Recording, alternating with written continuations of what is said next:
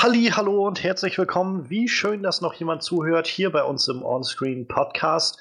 Und dieses Mal mit einer ja doch etwas länger schon wieder ausstehenden TV Review, denn wir wollen heute mal ausgiebig reingucken in die zweite Staffel von Stranger Things, die neue Staffel der der ja doch sehr erfolgreichen Netflix Serie startete vor ich meine zwei Wochen.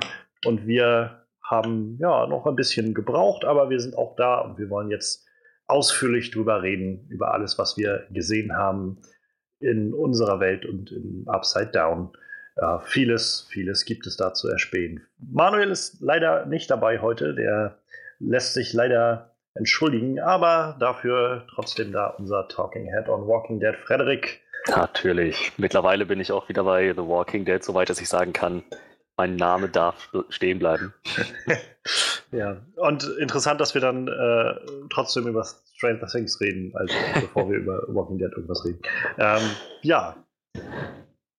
Ich würde sagen, wir, wir brauchen ja gar nicht lange äh, rum, rumeiern. Lass uns mal gucken, dann am besten gleich mal so, ähm, mit was für Erwartungen sind wir so reingegangen in diese zweite Staffel Stranger, äh, Stranger Things.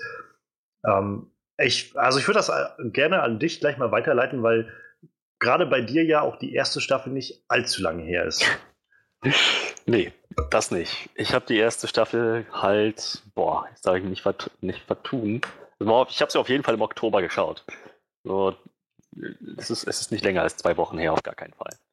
Und es ist halt, naja, ich habe halt schon viel davon gehört, vor allem vor allem von dir, weil du halt immer mal wieder erwähnt hast und auch Manuel. Ich habe euch oft darüber reden hören, so vor Podcast und das war eigentlich immer alles sehr positiv und es klang nach einer interessanten Geschichte. Naja, habe ich mir das angeschaut und war total vom Hocker. Ich fand, das war eine echt richtig, richtig coole Serie. Also die erste Staffel. Dementsprechend war ich ganz froh, dass ich nicht so lange auf die zweite Staffel warten musste. So nach, nach der ersten Staffel waren meine Erwartungen eigentlich äh, sehr, sehr hoch. So, einerseits hatten sie schon diese, diese Messlatte ziemlich hochgelegt, durch eben das, was sie in der ersten Staffel geschafft haben, mit ihren Charakteren, mit der Story, ähm, mit, diesem, mit dieser ganzen Atmosphäre dieser Welt, die sie da erzeugt haben. Das hat alles sehr gut funktioniert. Und naja, das nochmal hinzukriegen, ist keine Selbstverständlichkeit. Und das noch besser hinzukriegen, wie das eigentlich sein sollte bei, bei einem Sequel oder einer Fortsetzung oder einer zweiten Staffel, das habe ich mir schon ziemlich schwierig vorgestellt. Aber mh, hm, da, da komme ich nachher drauf. Aber ich, ich habe ich hab gehofft, dass sie es. Dass Kleiner Teaser. ich habe gehofft, dass sie es gut hinkriegen. Ich hatte auch irgendwie schon so Ding, diese Hoffnung zu sagen, wenn sie jetzt schon diese Welt so schön etabliert haben, dann ist es auch gut möglich, dass sie es nochmal hinkriegen, eine weitere interessante Geschichte innerhalb dieser Welt zu spinnen. Und ja, dementsprechend habe ich nichts Geringeres erwartet als qualitativ exzellente Unterhaltung. ja, also ich glaube, da ging es dir dann halt ganz ähnlich äh, wie mir. Du hast natürlich jetzt noch den Vorteil gehabt, dass das also ein bisschen frisch auch irgendwie bei dir äh, so geistig anwesend war, was so alles passiert ist. Bei mir war nämlich der Punkt, ich habe die Serie letztes Jahr halt gesehen, die erste Staffel, ähm, kurz nachdem die rausgekommen ist. Also ich kann mich erinnern, Juli war das letztes Jahr, kam halt die erste Staffel raus. Und ich hatte dann, also ich hatte das überhaupt nicht auf dem Schirm. So. Ich hatte halt überhaupt nicht auf dem Schirm, dass die Serie kommt oder was das ist. Und es lief dann darauf hinaus, dass so innerhalb von der ersten Woche, wo das irgendwie lief, immer mehr Leute in meinem Bekanntenkreis angefangen haben, bei, äh, bei Facebook oder so Sachen dazu zu posten, so was, dass sie irgendwie gerade die Serie gucken oder dass das und das so cool ist und Eleven, dieser coole Charakter und was weiß ich. Und dann dachte ich so, nee, weißt du was, jetzt schaust, fängst einfach mal an. Ich meine, solange ist die Serie nicht, guckst du mal nach der ersten Folge. Und ich war halt auch sofort irgendwie drin. Also die hat ja auch so einen unglaublichen ja, Suchtfaktor, diese Serie, ja. äh, dass man dann schon durchziehen will. Und äh, ja, ich hatte dann die erste Staffel durchgeguckt und war damals halt sehr, sehr begeistert davon. Von, also so rundum, das Paket war halt irgendwie sehr, sehr stimmig, fand ich. Also sowohl die, die Story, die dahinter stand, war irgendwie sehr, sehr spannend und vor allem auch sehr spannend inszeniert. So dieses Mysterium und was sich da so langsam entsponnen hat mit den mit dem Upside Down und dem Demogorgon und so. Und vor allem dann aber auch die Charaktere sind halt alle so liebenswert. Ähm, angefangen halt bei Eleven sowieso, also Millie Bobby Browns Charakter, den sie da spielt, aber auch die ganze Gruppe irgendwie, also Mike, Dustin, Lucas, Sheriff Hopper und auch Nancy ja. und Jonathan und sogar Steve, der Boyfriend da, der, den, den äh, Nancy dann hat in der ersten Staffel, ist mir irgendwie nachher sympathisch geworden und es war halt alles so, wo ich gedacht habe, diese Serie macht vieles, vieles richtig. Und dazu halt natürlich dieser totale 80er-Charme, so in jedem, in jedem Frame irgendwie steckte da so 80er Jahre pur drin. Äh, sogar noch mehr als halt die ursprünglichen 80er, so durch diesen, diesen Soundtrack, den sie da so mit reinpacken und so, diese Sachen, die halt in den 80ern nicht ver verwendet wurden, weil es da halt, naja, gerade aktuell war so. Da wollte man halt irgendwie so mehr theatralische Sachen machen und jetzt in der Serie geht es halt darum, gerade diese 80er Sounds einzufangen. ähm, und ja, also ich war halt sehr, sehr, sehr, sehr gut unterhalten damals und sehr, sehr mitgenommen von all dem, was passiert ist. Und es hat mich dann auch am Ende der ersten Staffel sehr mitgenommen, dass Eleven äh, ja si sich geopfert hat für, für die anderen Leute und gerade auch ihr Auseinandergehen dann mit, mit Mike und so. Das war alles, war alles sehr, sehr emotional auch. Und das hat mir wieder gezeigt, wie gut das alles funktioniert hat. Ja, und dann kam die zweite Staffel oder wurde dann angekündigt recht bald und ich habe dann mich schon so gefreut und äh, der erste Trailer war dann nachher irgendwann draußen und der hat mich dann nochmal ziemlich gehypt. Das war, glaube ich, dann der Trailer, wo Michael Jacksons äh, Thriller drunter lag. Und das haben sie so geil geschnitten, das ganze Ding. Und generell, also jeder Trailer, ich glaube, es gab drei Trailer oder so, alle Trailer davon waren halt super. Und nach, gerade nach dem dritten Trailer, der kam so zwei Wochen oder sowas jetzt vor der äh, letzten Staffel raus, da war ich halt so gehypt dann danach, weil ich dachte, Alter, das sieht so gut aus, so intensiv, so, so cool, diese ganzen Charaktere wiederzusehen und auch so anders trotzdem. Und naja, und insofern hatte ich mich schon sehr darauf gefreut. Was mir dann bloß wieder bewusst wurde, war dann, dass ich äh, halt die erste Staffel nicht mehr gesehen hatte seit einem Jahr und auch, äh, auch keine Zeit mehr hatte, da noch groß reinzugucken. Weshalb ich dann so ein bisschen, ja, mit so nur dem Grundlagenwissen, was halt noch hängen geblieben ist, in die zweite Staffel gestartet bin. Aber das war auch nicht weiter schlimm. Ich hatte trotzdem sehr, sehr hohe Erwartungen. Gerade dadurch, dass ich wusste, die erste Staffel hat mir so gefallen. Und äh, ja, ich habe dann sogar schon angefangen, irgendwann so kurz bevor die zweite Staffel rauskam, dann nochmal so ein bisschen meine Erwartungen zu dämpfen, weil ich einfach so gedacht habe, wer weiß, das wird bestimmt ganz schön schwer, einfach jetzt diese Erwartungen nochmal zu toppen oder einzuhalten, so nachdem ich an die erste Staffel keine Erwartung hatte und alles so super war. Jetzt in der zweiten Staffel das nochmal einzufangen, ist bestimmt viel schwieriger und so und habe dann nochmal versucht, so ein bisschen mich nicht allzu sehr da reinzusteigern, aber nichtsdestotrotz war ich halt dann auch, sobald äh, in der ersten Folge auf einmal äh, die, die Credits wieder reinkamen mit diesem Thema von Stranger Things, mhm. war ich dann schon wieder so völlig dabei, okay, jetzt, jetzt wird's geil. So, das. Und äh, ja, also ich meine, so, um vielleicht erstmal nochmal, bevor wir jetzt gleich reintauchen, so einen kleinen allgemeinen Eindruck zu geben. Ich finde, sie haben es halt schon geschafft, also qualitativ auf der Höhe zu bleiben, die sie hatten. Ähm, ich mag sehr, also ich mochte die Staffel sehr, sehr gerne. Ich mochte, ich weiß noch nicht, ob ich sie lieber mag als die erste Staffel. Ich glaube, da müsste ich halt auch die erste einfach mal sehen. Aber ich mochte sie wirklich sehr, sehr gerne. Und ich fand, sie haben sehr, sehr interessante Dinge gemacht in der Staffel.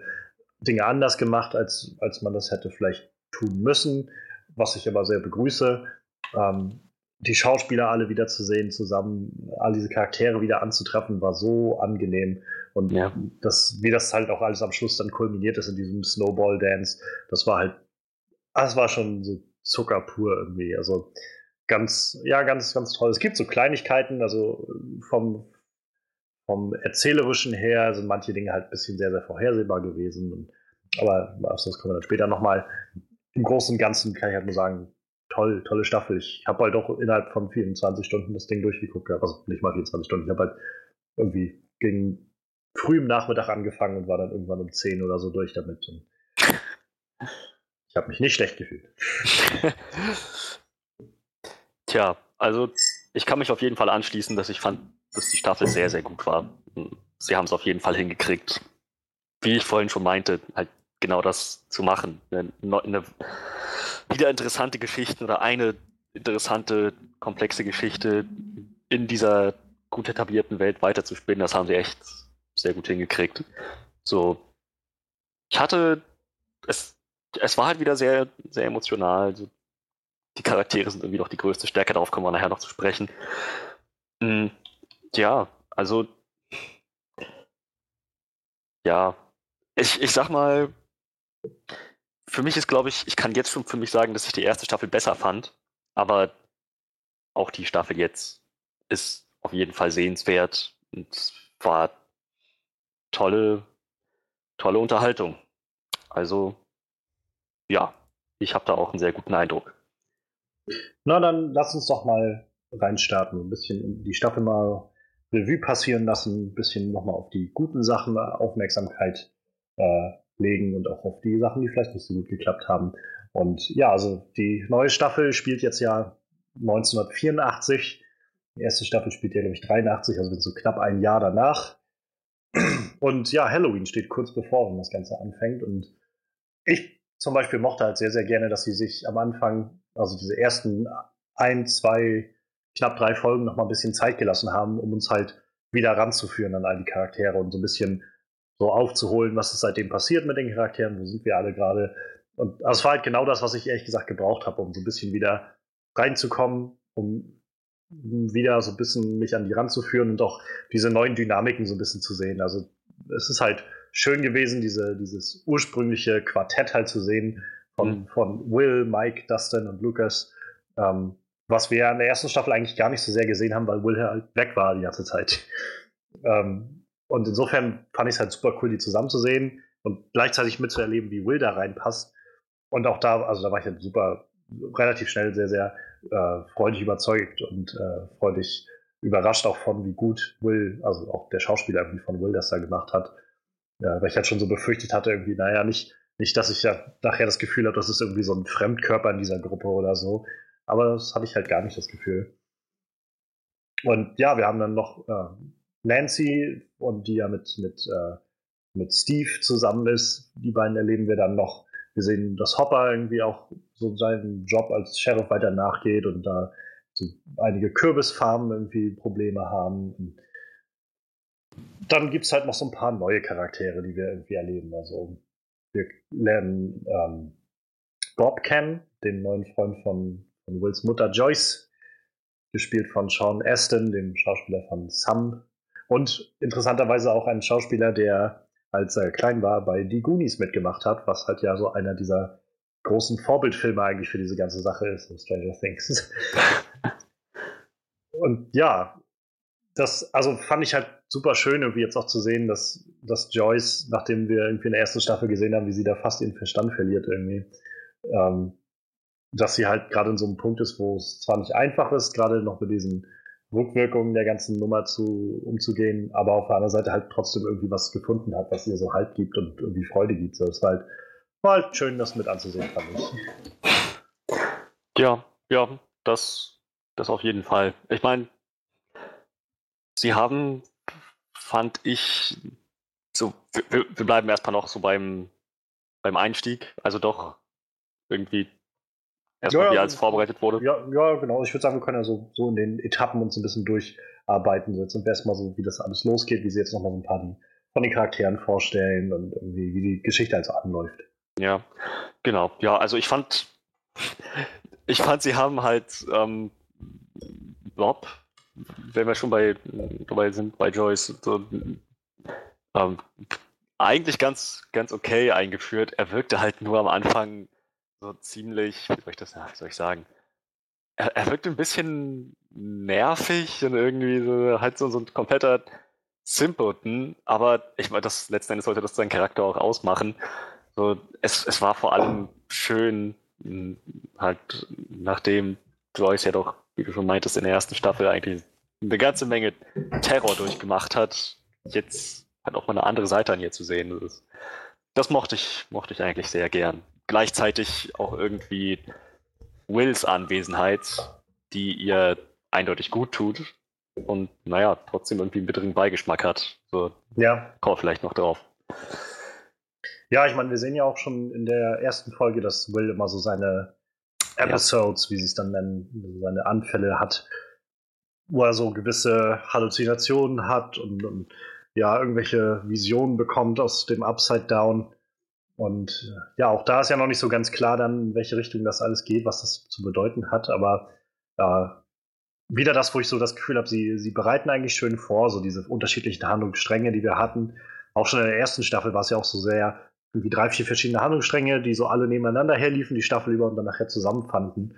Und auch das, finde ich, bereiten sie halt gut vor. Also wir sehen ja dann so die Gruppe mit Will und das hängt ja dann auch irgendwie alles mit ihm zusammen, diese Episodes, die er dann so hat. Und wir sehen auf einer Seite Joyce in ihrem Leben, wie sie irgendwie damit umgeht und auch, ja, scheinbar sehr, naja, so ein bisschen Helikopter-Elternteil wird, dann nachdem Will wiedergekommen ist und irgendwie eigentlich nur Angst hat, sobald er halt nicht mehr da ist. Naja, ja. Irgendwie auch verständlich. Durchaus. Aber wir sehen halt auch Hopper. Also, das war sowas, wo ich aus der ersten Staffel kam und gespannt war, wie das weitergeht, weil er sich ja dann auf den Deal einlässt mit dem, mit dem äh, ja, Science Institute, da dem Laboratorium. Hawkins, ja. Hawkins. Hawkins Lab. Ähm, insofern war ich gespannt und ja, wir sehen ja dann im Prinzip, dass er, dass er jetzt einfach weiterhin den Sheriff macht und so ein bisschen versucht dann unter den Teppich zu kehren, wenn dann mal was aufkommt, aber halt auch den Kontakt hält zu den Leuten da und vor allem auch irgendwie nicht, nicht locker lässt. So. Er ist ja dann auch recht schnell dann da, also er ist dann immer da, wenn Hopper, äh, wenn, wenn Will halt mit Joyce irgendwie, wenn die dann da zu dem Arzt müssen, zu dem neuen. Ähm, und vor allem natürlich die große Auflösung, die wir am Ende der ersten Folge dann noch haben, ist, ja. dass Hopper gleichzeitig dann äh, die zurückgekehrte Eleven bei sich aufnimmt. Fand auch. Also schön, dass wir direkt auf Hopper zu sprechen kommen. Ich fand, Hopper war schon in der ersten Staffel für mich so ein Highlight und in der zweiten Staffel haben sie einfach noch einen draufgesetzt. Dieser Charakter ist so unheimlich cool.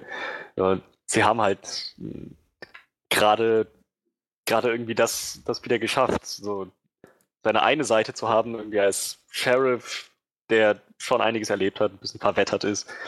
Und andererseits jetzt auch irgendwie seine, seine neue Rolle als, als Vater, ja. wo er so einnimmt, das irgendwie auszubalancieren, das war schon echt stark umgesetzt. Und ja, halt die Art, wie er es macht, die Art, wie er mit Eleven umgeht, wie er die ganzen Dinge handhabt, wie er zu Joyce steht. So, es ist schon, es ist ziemlich klar, dass er die Dinge, wie sie sind, nicht als optimale Lösung sieht, aber halt immer noch als das geringste Übel, mehr oder weniger. Definitiv. Ja.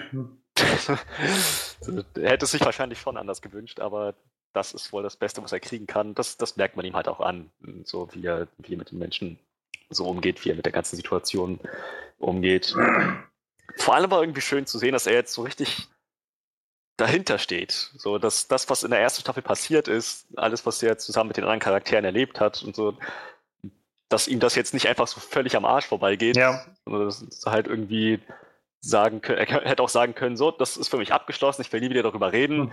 so, das ist einfach nie passiert, aber nein, er, er, er bleibt dabei, er ist immer noch involviert, es ist ihm wichtig, das war irgendwie schön zu sehen und ja, Eleven als seine hm, Ziehtochter mehr oder weniger, das war, das war ziemlich cool. Ich habe ich hab versehentlich Folge 2 zuerst geschaut. und, und das, das war halt dann die erste Szene war Hopper, wie er gerade sein, sein, sein, sein, sein, sein Omelett da macht oder so und dann halt Eleven von der Seite kommt. So, Ghost. Oh, oh yes. Yeah, you sure ja, ja. Halloween. Yes, it is. ich fand, also mir ist in dem Moment noch nicht aufgegangen, dass das schon Folge 2 ist. Ich dachte, wow, das ist ein cooler Staffelauftakt. Eleven Ghost. Aber nein, ähm, also auch das hätte gut funktioniert. Aber so oder so, sie haben sich echt was ziemlich, ziemlich Cooles überlegt für die Geschichte mit, ähm, mit Hopper und Eleven. Generell, also ich finde das, was sie mit, mit äh, Hopper und Eleven da machen, also wie sie das in der ersten Folge schon so anteasern und dann auch weiter ausbauen, ist irgendwie sehr wegweisend, finde ich, für die ganze Staffel. Also ähm, neben halt so eine Handvoll, nicht mal eine Handvoll, aber halt so ein paar neuen Charakteren, die sie einführen. Ähm, also ich hatte schon Bob genannt, der jetzt immer mal auftaucht, auch Max, halt äh, die ja auch gerade den ersten, in der ersten Folge so der titelgebende Charakter ist, Mad Max. Ja. Ähm, die da auftaucht und irgendwie so ein bisschen umkrempelt. Aber vor allem machen sie neben diesen neuen Charakteren halt die clevere Sache, dass sie einfach neue Charakterkombinationen so umsetzen und neue Charaktere zusammenbringen, die halt in der letzten Staffel nicht so viel miteinander zu tun hatten. Und das fand ich halt so spannend mit anzusehen. Also gerade Eleven und, und Hopper waren halt so ein ja, also toll ist vielleicht das, das falsche Wort, weil, weil das schon immer wieder auch aneinander ging zwischen den beiden, aber ja. halt so ein, so ein fesselndes irgendwie Leinwandpaar, so das mit anzusehen. So Hammer, einfach nur Hammer gewesen. Ähm, und ja, das wird ja dann später halt nicht anders. Also wir sehen dann Dustin vor allem, der dann mit Steve irgendwie viel äh, umherhängt und, und, da irgendwie mit dem agiert und die da so ein neues, so eine neue Dynamik aufbauen zueinander. Wir sehen dann ähm, Nancy, die nochmal mit Jonathan irgendwie loszieht und das nochmal ein bisschen anders wird. Wir sehen dann auch wie Mike, der dann immer so ein bisschen zwischen allem steht und jetzt halt nicht mehr so der Anführer dieser Gruppe ist, sondern eher so näher an Will dran ist und wie gesagt, ich fand es halt unglaublich spannend, was sie gemacht haben, um gerade diesen, diesen, diese Gefahr, in die man laufen kann, äh, dass man einfach Dinge wiederholt, die man schon mal hatte oder so, und einfach nur darauf setzt, dass das irgendwie, dass sie alle eine tolle Chemie untereinander haben oder sowas, dass sie dieser Gefahr so ausgewichen sind, indem sie halt sich einen netten Kniff überlegt haben, um es trotzdem frisch und, und neu zu halten. Und ich fand, das hat sich halt bis zum Ende durchgezogen, der Staffel. Ja. Also super, super interessant gewesen.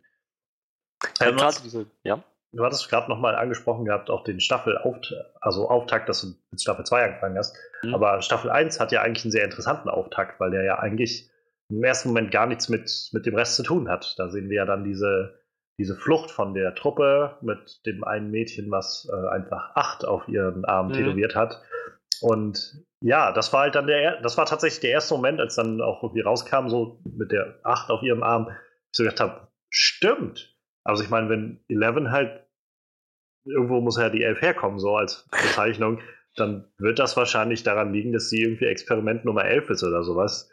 Ähm, eigentlich clever dann zu sagen, es gibt noch mehr davon wahrscheinlich. So wenigstens, wenigstens irgendwie vielleicht Nummer 8, wer weiß, wie, viele da überlebt haben, aber vielleicht sind es halt auch 10 oder so. Ja, naja, überhaupt. Ähm, ich meine, das, das hatte ich schon in der ersten Staffel irgendwie so mit meinen unglaublichen Skills deduziert, dass es wohl mehr als nur 11 geben wird. Aber mh, hm, ich wusste halt echt nicht, so, sind jetzt noch welche außer ihr auf freiem Fuß? Oder sind die alle gestorben und Nummer 11 war das erste erfolgreiche Experiment? Ich hatte halt keine Ahnung. Und das war dann, das wurde dann in dem Moment mehr oder weniger zumindest teilweise aufgeklärt, sie ist nicht die einzige. Und ja, das fand ich interessant. Und dann war es irgendwie weg und kam eine Weile nicht mehr wieder. Ne? Hm. Bis hm. Folge 7. Da wurde es dann erst wieder aufgegriffen. Muss aber ehrlich sagen, ich habe es nicht vermisst. Ich habe nicht jede Folge da gesessen und gedacht, wann greift in diesen Staffelauftakt wieder auf, sondern ich dachte, nee, nee, ich auch nicht. Ich dachte so, ja, irgendwann, irgendwie passt schon. So, gibt's, gibt Wichtigeres. Ich fand es halt nur eine sehr, also sehr interessante Art und Weise, diese Staffel zu eröffnen, weil das halt so ja. gleich mal signalisiert hat, irgendwie, wir so, wir gehen in eine größere Dimension irgendwie. Also ja, Dimension ist vielleicht das falsche Wort, aber wir gehen halt auf eine, eine andere Ebene jetzt so langsam mit, dehnen alles ein bisschen aus, diese ganze Welt, die wir hier erschaffen haben. Und das fand ich halt ziemlich, ziemlich cool gemacht. Also, ähm, ja, was wir noch haben, so anliegen als äh, Start sozusagen des Ganzen, ist äh, so ein bisschen die Trauerbearbeitung, die wir dann sehen bei, äh, bei Will, aber auch bei Nancy. Also äh, die Duffer Brothers, die Writer und Creator der Serie, haben wahrscheinlich gemerkt, dass nach der ersten Staffel äh, vor allem äh, Hashtag Justice for Barb irgendwie groß wurde, weil ja, alle haben sich irgendwie ein Bein ausgerissen, um Will aus dem Upside Down zurückzuholen, aber kein Schwein hat irgendwie mal versucht rauszufinden, wo Barb eigentlich geblieben ist. Naja, ich meine, Nancy hat es schon versucht. Ja, aber äh, sie haben es dann jetzt nochmal gut aufgegriffen, fand ich, also am Anfang. Äh, das ist wahr. Zu zeigen, also sowohl, dass Nancy, Nancy darunter immer noch so ein bisschen zu leiden hat, unter diesem ganzen, dem ganzen Druck, der da so ist, aber vor allem halt auch auf der, äh, auf, äh, unter der anderen Sache, dass halt ihre Eltern sehr fanatisch irgendwie auf der Suche sind und äh, ja, dass vor allem der, dass man das, dass Nancy das nicht sagen kann, was mit Barb passiert ist, dass ihr das halt ordentlich zusetzt und dass es halt irgendwie immer noch nicht abgeschlossen ist, diese, also dieses Kapitel irgendwie für viele Leute. Und auf der anderen Seite halt Will, der ja, bei unten, unten bei sich im Keller sitzt und wie jeden Abend äh, mit seinem Walkie-Talkie dann versucht, irgendwie Eleven zu erreichen. Und ja, dass sie es halt hören kann, aber nicht antworten darf. Das ist schon wieder so, verdammt, warum ist diese Serie so? Ja, ja, das war halt irgendwie, ich meine, so wie das alles positioniert war, dachte ich, Mann, ich hoffe so sehr, dass die alle zusammenkommen und gemeinsam ihre Probleme lösen. irgendwie wirkte das so. Ich habe mich das auch gefragt am Anfang so. Also ich habe mir schon gedacht, dass sie irgendwie zusammenkommen nochmal, aber ich habe mich echt gefragt, wann das passiert. Ob die das jetzt bis zum Ende der Staffel rausziehen oder ob die das jetzt ganz zu Anfang machen und dann halt wieder als Team unterwegs sind oder so. Aber ja. Ja, ähm. Genau.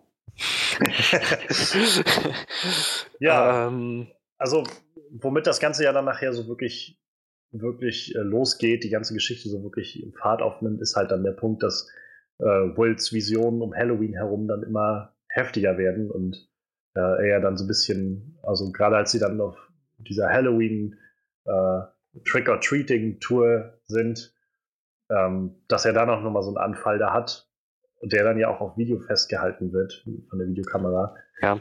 Und ich fand das so clever gemacht irgendwie, als, als äh, Joyce dann, die jetzt so langsam, glaube ich, zur, zur Expertin fürs Upside Down wird, habe ich das Gefühl.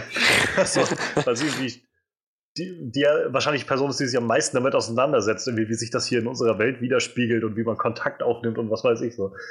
Ähm, aber das fand ich halt so cool, irgendwie, wie sie dann, also sich natürlich Sorgen gemacht hat um Will und er dann ja auch einige Sachen mal gezeichnet hat, die er so gesehen hat in seinen Visionen. Ähm, aber dann am Fernseher quasi dann in dieser Videoaufnahme dieses, diesen Schattenumriss gesehen hat. Und das fand ich mega creepy. So. Das habe ich schon gedacht, so, das, ist, das ist wieder so ziemlich diese, diese Mystery-Horror-Schiene, die sie so richtig gut fahren können mit der Serie.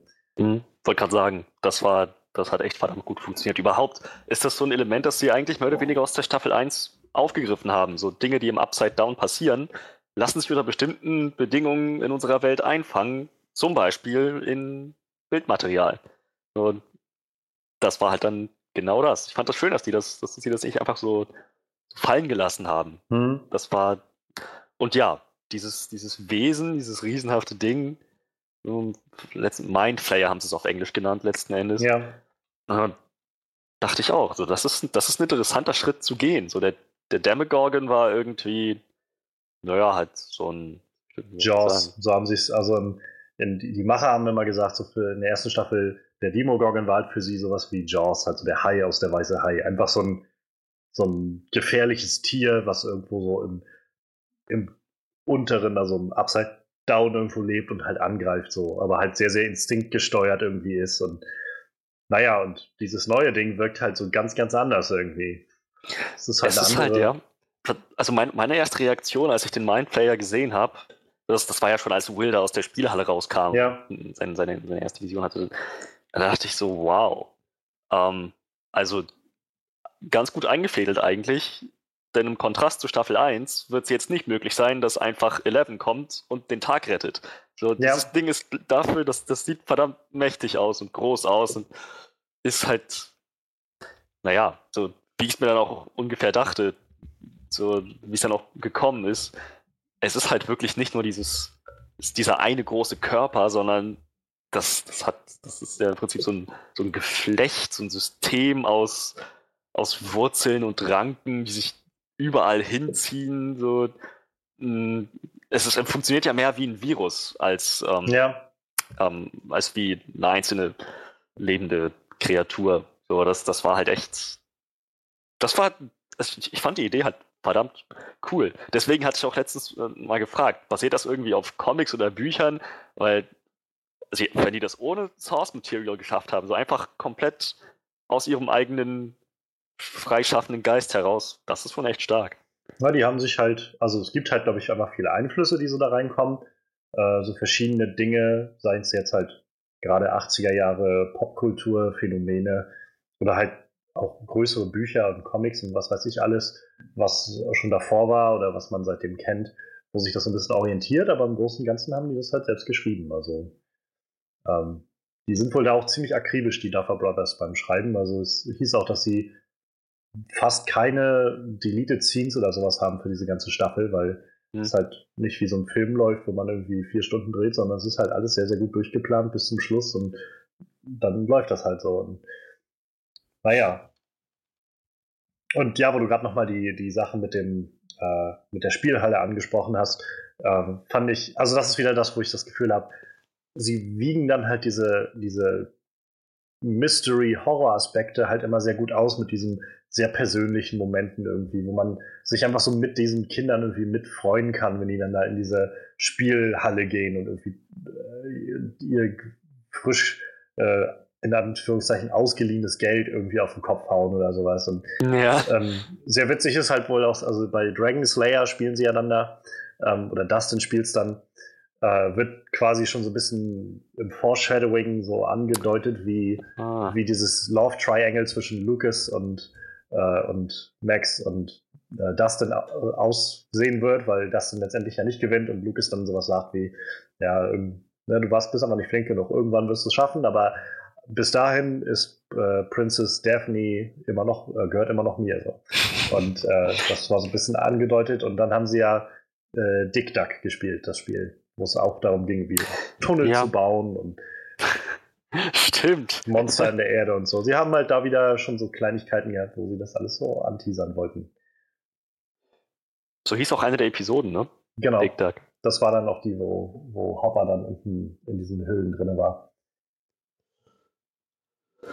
Ja, aber damit ja. nimmt es dann nachher so richtig Fahrt auf, dadurch, dass äh, Will dann immer wieder diese Vision kriegt.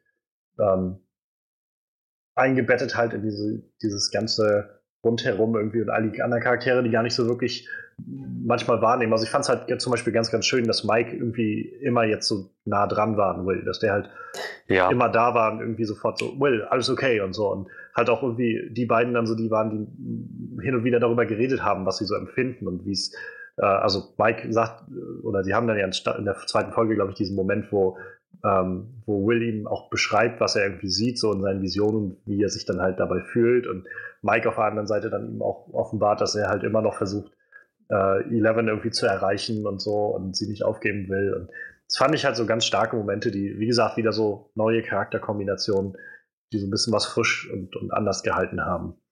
Ja, stimmt.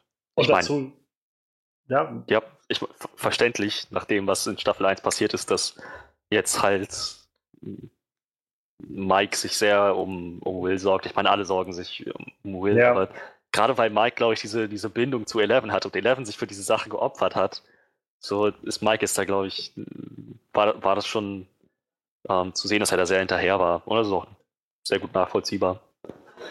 Auf jeden Fall. Und dazu halt, was ich äh, auch noch dachte, vor allem bei der, ähm, bei dieser ganzen Trick-or-Treating-Geschichte war halt, äh, auch in der zweiten Staffel jetzt der Humor kommt halt wieder nicht zu kurz. So, sie haben halt auch wieder sehr, sehr herzliche und, und witzige Momente. So, ich fand es so schön, ich musste so lachen, halt, als sie in diesem Ghostbusters-Kostüm alle zur Schule gegangen sind und niemand ja, da war. Und äh, die Art und Weise, wie sie halt darauf reagiert haben. Also, sie haben ja auch eigentlich dann diese Szene, die eigentlich so so eher humorvoll war, im Trailer dann auch so geschnitten, als ob das halt so voll, äh, voll, voll die tragische Geschichte oder sowas ist, wie, wie das dann halt so einfach mal gucken und so, Guys, what is this? Und so. Und dann kam halt jetzt in der Serie einfach raus, naja, dreht sich einfach nur um und sieht den Schulbus und niemand anders hat halt ein Kostüm an. So. Und mhm. wie sie dann irgendwie durch die Halle gehen und er auch so, und das dann auch so, das ist eine Verschwörung, ich sag's euch so. Und das ist, das ist so dieses Herzliche und, und Lustige, was dann immer die, genau diese Balance bietet zu diesen Mystery-Grusel-Aspekten und, und, irgendwie Verschwörungen der Regierung und was weiß ich so. Ja. Ähm, und halt umso, umso größerer Respekt davor, dass sie es halt so gut umsetzen können, dass sie es halt schaffen, ähm, dass es nicht alles zerrissen wirkt, sondern alles gut ausbalanciert und trotzdem schlüssig wirkt. Ja, und äh, nachdem dann diese Episoden, die Will dann da hat, immer stärker werden, ähm, und auch der Dr. Owens, den wir dann da neu kennenlernen, bei dem ich immer noch so ein bisschen hm, immer noch nicht so recht weiß, was ich von ihm halten soll. Ich habe manchmal so Momente gehabt, wo ich gedacht habe, er ist irgendwie, glaube ich, schon recht ehrlich, auch besorgt und versucht zu helfen. Und dann gibt es wieder so Momente, wo ich gedacht habe, irgendwie ist er ganz schön, ganz schön zwielichtig, dieser Typ. Ja. Ähm, aber da kommen wir dann auch später nachher nochmal drauf. Ähm, aber ja, nachdem sie irgendwie feststellen, dass irgendwas mit Will passiert und äh, sie, sie nicht so wirklich anders ihm zu helfen wissen, äh, gibt Bob ihm dann ja den, den Rat, ähm, Stell dich ihm. Ja, sagt, sagt, dass er verschwinden soll und so. Und ich muss sagen, also mal ohne jetzt darauf einzugehen, was da passiert ist, das war der Moment, wo ich mir fast sicher war, dass Bob irgendwie irgendwie was im Schilde führt. So. Also, ich meinst ja schon, du hast ihn eher so als diesen Simpleton irgendwie wahrgenommen. So. Mhm. Ich, für mich war das halt einfach so vom ersten Moment an, wo ich gedacht habe, irgendwie ist mir der zu, zu freundlich, zu sympathisch irgendwie, so zu, so als ob der halt so nicht auffliegen will. So. Und äh, und ich war halt schon sofort misstrauisch irgendwie ihm gegenüber. Und das war der Moment, wo ich gedacht habe, oh, der arbeitet doch bestimmt irgendwie für dieses Shadow Monster oder was weiß ich. Und, oder will jetzt irgendwie, ist von dem besessen oder irgend sowas und will jetzt halt Will da bloß hinlocken oder so. Also umgekehrte Psychologie. Er sagt ihm jetzt irgendwie, ja. scheuchst du das weg und dann in Wirklichkeit soll das Will halt eigentlich nur in die Falle locken. Also ich war mir irgendwie fast sicher. Und ich meine, also, ich habe falsch gelegen. Ähm, ich war aber auch nicht der Einzige. Ich glaube, viele, die das im Netz so geäußert haben, dass sie jetzt sehr skeptisch waren äh, zu Anfang ihm gegenüber. Ähm, aber ja, umso mehr habe ich mich dann halt auch äh, schlecht gefühlt dann weiter im weiteren Verlauf der Staffel, nachdem Bob dann nicht mehr da war, äh, wo ich halt gedacht habe, meine Güte, ich habe dem so Unrecht getan. Tja, ich meine, ich hatte so, so, ein ganz, ganz komisches Gefühl hatte ich in dem Moment auch, so, so leichtes, wo ich dachte, hm, hm, was wenn das Absicht war. Aber das war relativ schnell weg. So, meine Erklärung dafür war dann eigentlich dass ich dann so dachte, gut, äh, er hat ihm diesen Rat gegeben, gut gemeint und so, hm. guter väterlicher Rat irgendwie, könnte durchaus funktionieren bei so 0815 Albträumen, aber naja, jetzt, wenn Will das versucht, das, das dachte ich schon so, das, das war zum Scheitern verurteilt, das macht es eigentlich nur noch schlimmer. Und ja, das dann letzten Endes auch passiert. Also ich habe das dann doch eher so aufgefasst wie, naja, halt einen schlechten Rat, der, ja. der nach hinten losgegangen ist. Aber ja, das ähm, das, das war halt ziemlich. Das, das, war so, das war so eine Sache, wo ich dachte, das ist schön, wie die jetzt auch irgendwie dieses Klischee mehr oder weniger brechen. So, es ist nämlich eben nicht so einfach, mit, mit, wenn es tatsächlich mal so ein über, übernatürliches Wesen ist, einfach zu sagen, geh weg, ich, ich habe jetzt keine Angst mehr vor dir, irgendwie so, so ein Pennywise-Ding oder ja. so. Sondern, naja, wenn du nicht wegrennst, dann kriegst dich. Dann bist du, dann bist du erledigt. Naja, also das ist ja wieder das, wo man, glaube ich, ganz klar merkt, dass die Duffer Brothers äh, sehr darauf geachtet haben, diese Sachen mit einzubeziehen, so diese Stephen King Anleihen, die man so findet überall und äh, Ideen, die da so hinterstecken. Das hat halt irgendwie alles gut, gut da reingepasst. Oh ja. Ähm, was wir, was wir dann äh, ja sehen, ist, ähm, dass, dass Will von diesem Shadow Monster, von dem Mind Flayer so infiltriert wird, was auch eine ziemlich, also das sah schon ziemlich creepy aus für mein Empfinden. Das war, wo ich jetzt habe, yep. meine Fresse, das sieht, das sieht so unangenehm aus. also natürlich ist es unangenehm, aber was zur Hölle so. ähm, und naja, also ursprünglich war wohl geplant, äh, mal ganz am Anfang, dass Bob tatsächlich schon von, also von Will umgebracht werden sollte. Und das auch in diesem Gespräch, was die beiden da im Auto haben, ähm, weil, also ursprünglich ja, sollte dann der besessene Will den Bob umbringen. Nachdem dann aber halt Sean Astin dann diesen wundervollen Charakter irgendwie daraus gemacht hat, diesen liebenswerten Charakter, haben sie dann gesagt, nee, wir müssen das halt noch anders machen und dann wurde er dann später dann quasi rausgeschrieben, so als ein neuer Schlussantrieb für Joyce dann nochmal. Ähm, ja, also ich fand ich krass, als ich das gehört habe, so ich dachte, das wäre ganz schön ganz schön heftig gewesen irgendwie, wenn, wenn Will den dann auch noch umbringt. Ne? naja, also, Will in Anführungsstrichen, aber ja, ja das aber wär krass gewesen. Dann ist die Frage halt, also ob Will dann noch mit sich leben könnte, so wenn er dann halt wieder, wieder er selbst ist oder so. naja, ich meine, ähm, er hat schon, auch, auch, auch so hat er jetzt schon eine Menge Leute auf dem Gewissen. So ja, diese, diese ganze Falle, die er da gestellt hat. Sicher, sicher. Ich meine, er hat sich mit seinen eigenen Händen getan. Das ist wahrscheinlich nochmal ein Unterschied. ich muss mir keine Gedanken machen. Äh, an meinen Händen klebt kein Blut. Kein, kein Blut. Ähm, ja. Ja, und dann, äh, nachdem wir das erleben, also ich fand dann ziemlich krass, wie sie so diesen, diese Wandlung von Will dann dargestellt haben. Also dieses, dass er irgendwie, wie er dann, dass er den ersten Morgen aufgestanden ist und meinte so, irgendwie, ich fühle mich halt einfach so, als wäre ich einfach noch nicht aufgewacht. So und, äh, und dann Joyce seine Temperatur gemessen hat und dann die bei 35 Grad war oder so. Und ja, und er dann irgendwie auch nicht in die heiße Wanne wollte und sowas. Und das, ich fand das ziemlich, also ein bisschen vorhersehbar, aber halt ziemlich gut umgesetzt. Das war echt wie ich gedacht habe, ja, das, das hat jetzt gerade nochmal eine neue Dimension angenommen, dieses mhm. Will und, und diese Verbindung, die er da irgendwie hat. Ja, ja, auf jeden Fall.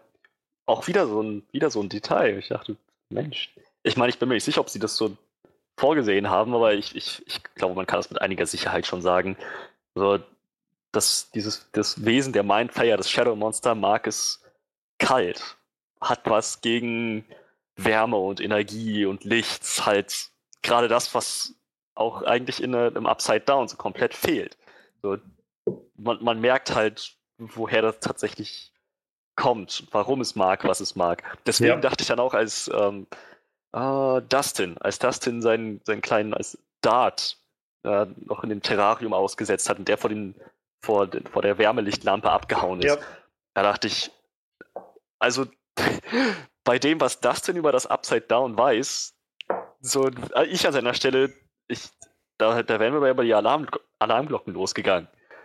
Ein, ja. ein Wesen, das panische Angst hat vor ein bisschen Wärme, das ist. Mm, naja. Ich glaube, das ging aber allen so. Also, wir können ja mal so einen Schritt, Schritt zurückgehen, quasi in der Storyline. Dann geht's ja dann, haben wir dann gerade dieses Love Triangle und Max, was sich da bildet, ähm, mit Lucas und, und äh, Dustin, die beide irgendwie so Interesse an ihr haben. Mhm. Vor allem Dustin, der sie jetzt so beeindrucken will. Ähm, ja, und dessen Plan ist ja dann vor allem, nachdem er äh, ist, nachdem er dann diesen kleinen Wurm da findet, oder diese kleine Schnecke so ungefähr in seinem, äh, in seinem Müll findet, das ist ja so ein bisschen sein Plan. Er will sie halt eigentlich damit beeindrucken mit diesem Wesen, ja. was er dann da hat. Und halt so, ich habe hier ein eigenes Wesen entdeckt und, äh, ne, und das ist irgendwie mein, mein kleines Tier, mein kleiner Dart so ungefähr. Und naja, wie alle anderen, die halt nur so ein bisschen Ahnung haben, sagen halt schon, ähm, du, das ist eine ganz, ganz dumme Idee. Tja, ja, letzten Endes war das eine sehr dumme Idee. Ja, ja. Ich meine, wir sehen ja dann am Schluss nochmal so einen Moment, wo Dart ihn ja scheinbar irgendwie wenigstens zu erkennen vermag. Ja, so. naja, es, es, hat halt gerade so gereicht, dass er, dass er sie nicht frisst. Ja. So, dafür hat die Verbindung noch irgendwie gereicht. Aber, Aber ja, ja, also ich glaube, jeder, jeder vom Fernseher oder vom, vom Bildschirm hat wahrscheinlich gedacht, so, Gott, mach das Fido endlich weg. So. Aber für ihn war das halt irgendwie die Eintrittskarte zu Max in seinen Gedanken irgendwie. Tja, naja. Ähm, wie sind wir auf Dart gekommen? Ach so, ja, genau, das, das Shadow Monster, Will, Max, Will, Will mag keine keine Wärme. Naja, das war, das war so ein Moment, wo ich mich dann schon gefragt habe, okay, sie ziehen das durch mit dieser ganzen Besessenheit. Das ist, das ja. jetzt richtig, die machen das. Mal schauen, wie weit das geht. So, und das war halt ein Punkt, den sie eigentlich ziemlich gut ausgesponnen haben. So ja, ja. Und auch echt zu Ende gedacht haben. Ich fand das halt auch so schön vorbereitet, wie er sich dann halt mit, also nachdem auch irgendwie klar wurde, dass das, dass da irgendwas ist mit ihm, nachdem er dann das Wasser hat rauslaufen lassen und dann ja auch meinte irgendwie, er mag es kalt. So. Mhm. Ähm, wo dann irgendwie allen so langsam klar war, irgendwie, dass, dass da irgendwas anderes mit Will noch passiert als vorher. Ähm, und er dann halt mit, mit, äh, mit Mike auch darüber redet, über seine wie er Now Memories, wie er sie genannt hat, halt so jetzt Erinnerungen irgendwie, so diese Sachen, die neuen Erinnerungen, die irgendwie in seinem Kopf sind und andere verdrängen, so und ähm, wo sie dann darüber geredet haben, so, dann bist du jetzt im Prinzip so eine Art Spion für, für uns, so, du weißt dann immer, was das Shadow Monster macht, so und äh, fand ich halt zum Beispiel unglaublich cool gemacht, also sowohl diese Idee, die sie eingebaut haben, aber auch wieder, was da so rüberkam, dass, dass Mike halt dann auch irgendwie sofort da war, um ihm so ein bisschen Halt zu geben und, und ja. versucht hat auch ihm ja diese Situation so ein bisschen zu erleichtern so, und die, all der Schwere, die da irgendwie drinnen liegt. Und fand ich halt sehr, sehr, sehr, sehr stark so. Und naja, es war halt dann ja auch so ein bisschen vor, ja, so vorausgenommen, was dann später nochmal passiert. So. Das dass ja im Prinzip, sag ich mal, der Körper von Will so zum, zum, ja, wie soll man sagen, Schnittstück irgendwie so zur Schnittstelle zwischen den, dem Blickwinkel des Upside Down und andersrum auch irgendwie wird so. Ja.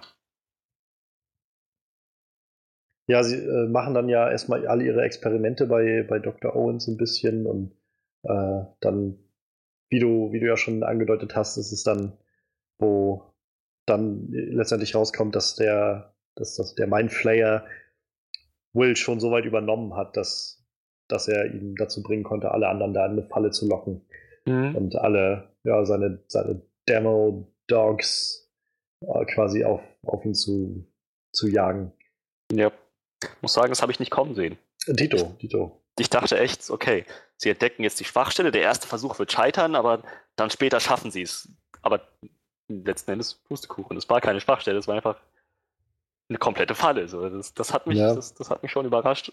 Also mir ist es halt erst recht spät wirklich aufgefallen. So. Es war, halt, war jetzt nicht so, dass mich dann in dem Moment, wo, wo Mike meinte, irgendwie, es ist eine Falle, dass ich dann so, was? Ja, da, Aber nee, das, es ist mir halt auch wirklich erst kurz vorher dann aufge oder so bewusst geworden, so dass es, na, das geht doch jetzt, also nach hinten los sowieso, aber das wird doch jetzt wahrscheinlich sogar nochmal anders aufgezogen werden irgendwie.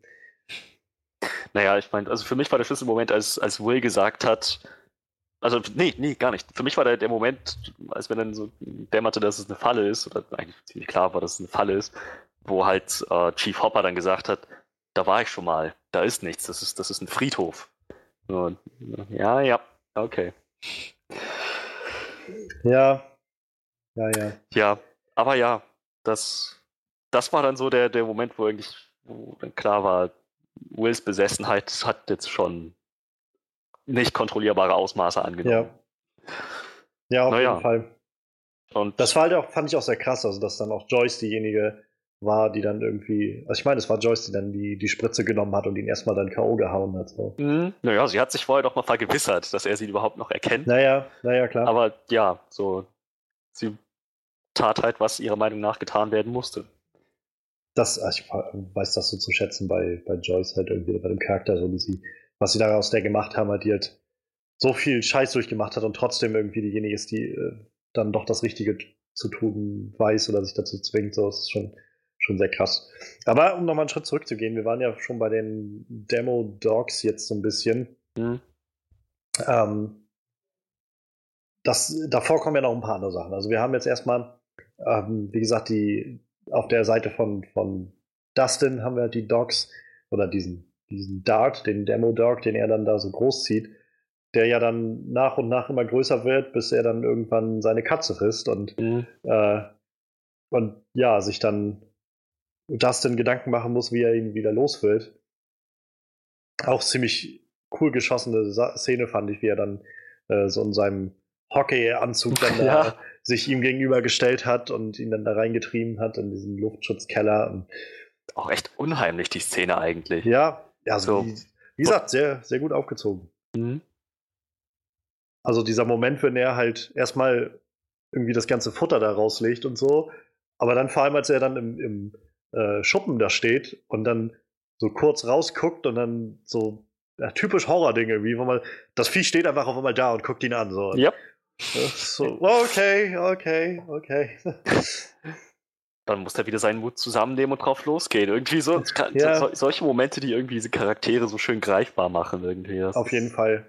Richtig, richtig halt cool. Vor allem Kinder so dann auch noch. Ne? Mhm. Ist halt, naja.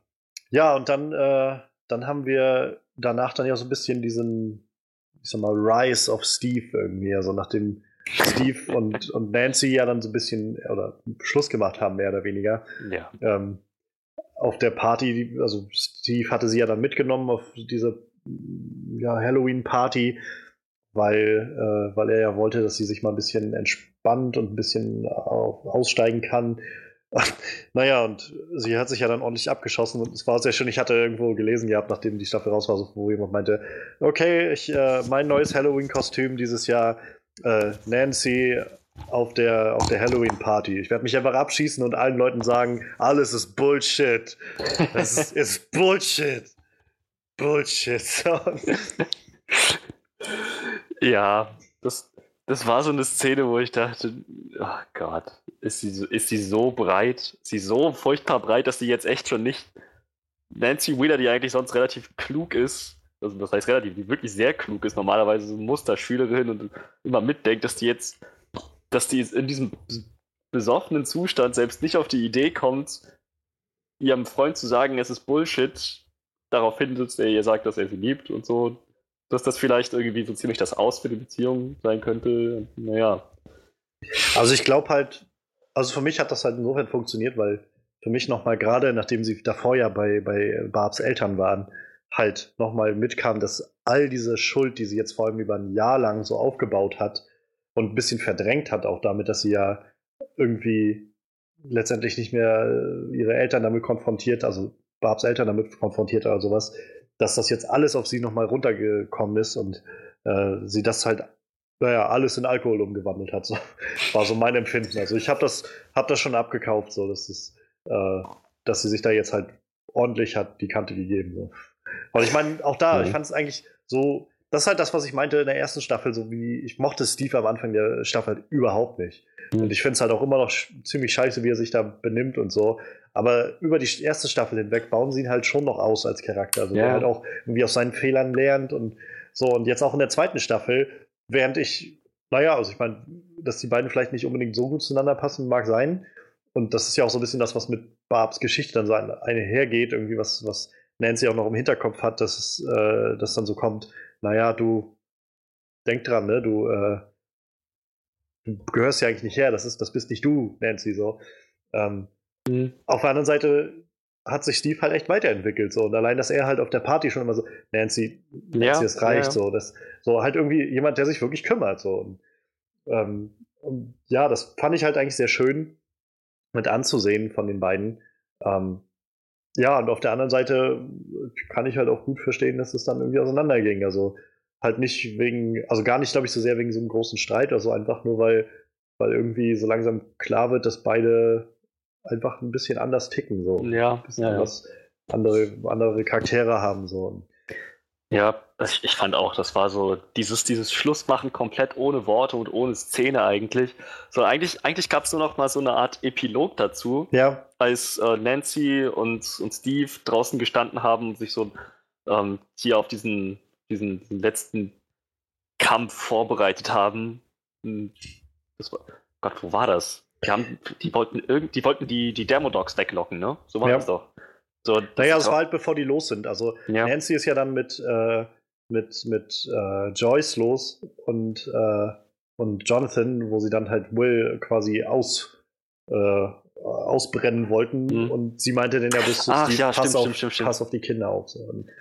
naja, das, das war halt das, wo, wo, wo sie mal kurz sich unterhalten haben, so ja, cool, Babysitter ist echt cool, dass du das machst und so. Und sie dann noch, sie dann einfach nur angesetzt hat, so Steve dazu und ist okay, Nancy.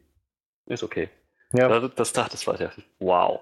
Ich liebe eigentlich solche Momente, wo nicht viel gesagt wird, aber so sehr, sehr viel Subtext mit drin ja, ja, ja. Das war halt genau so ein Ding.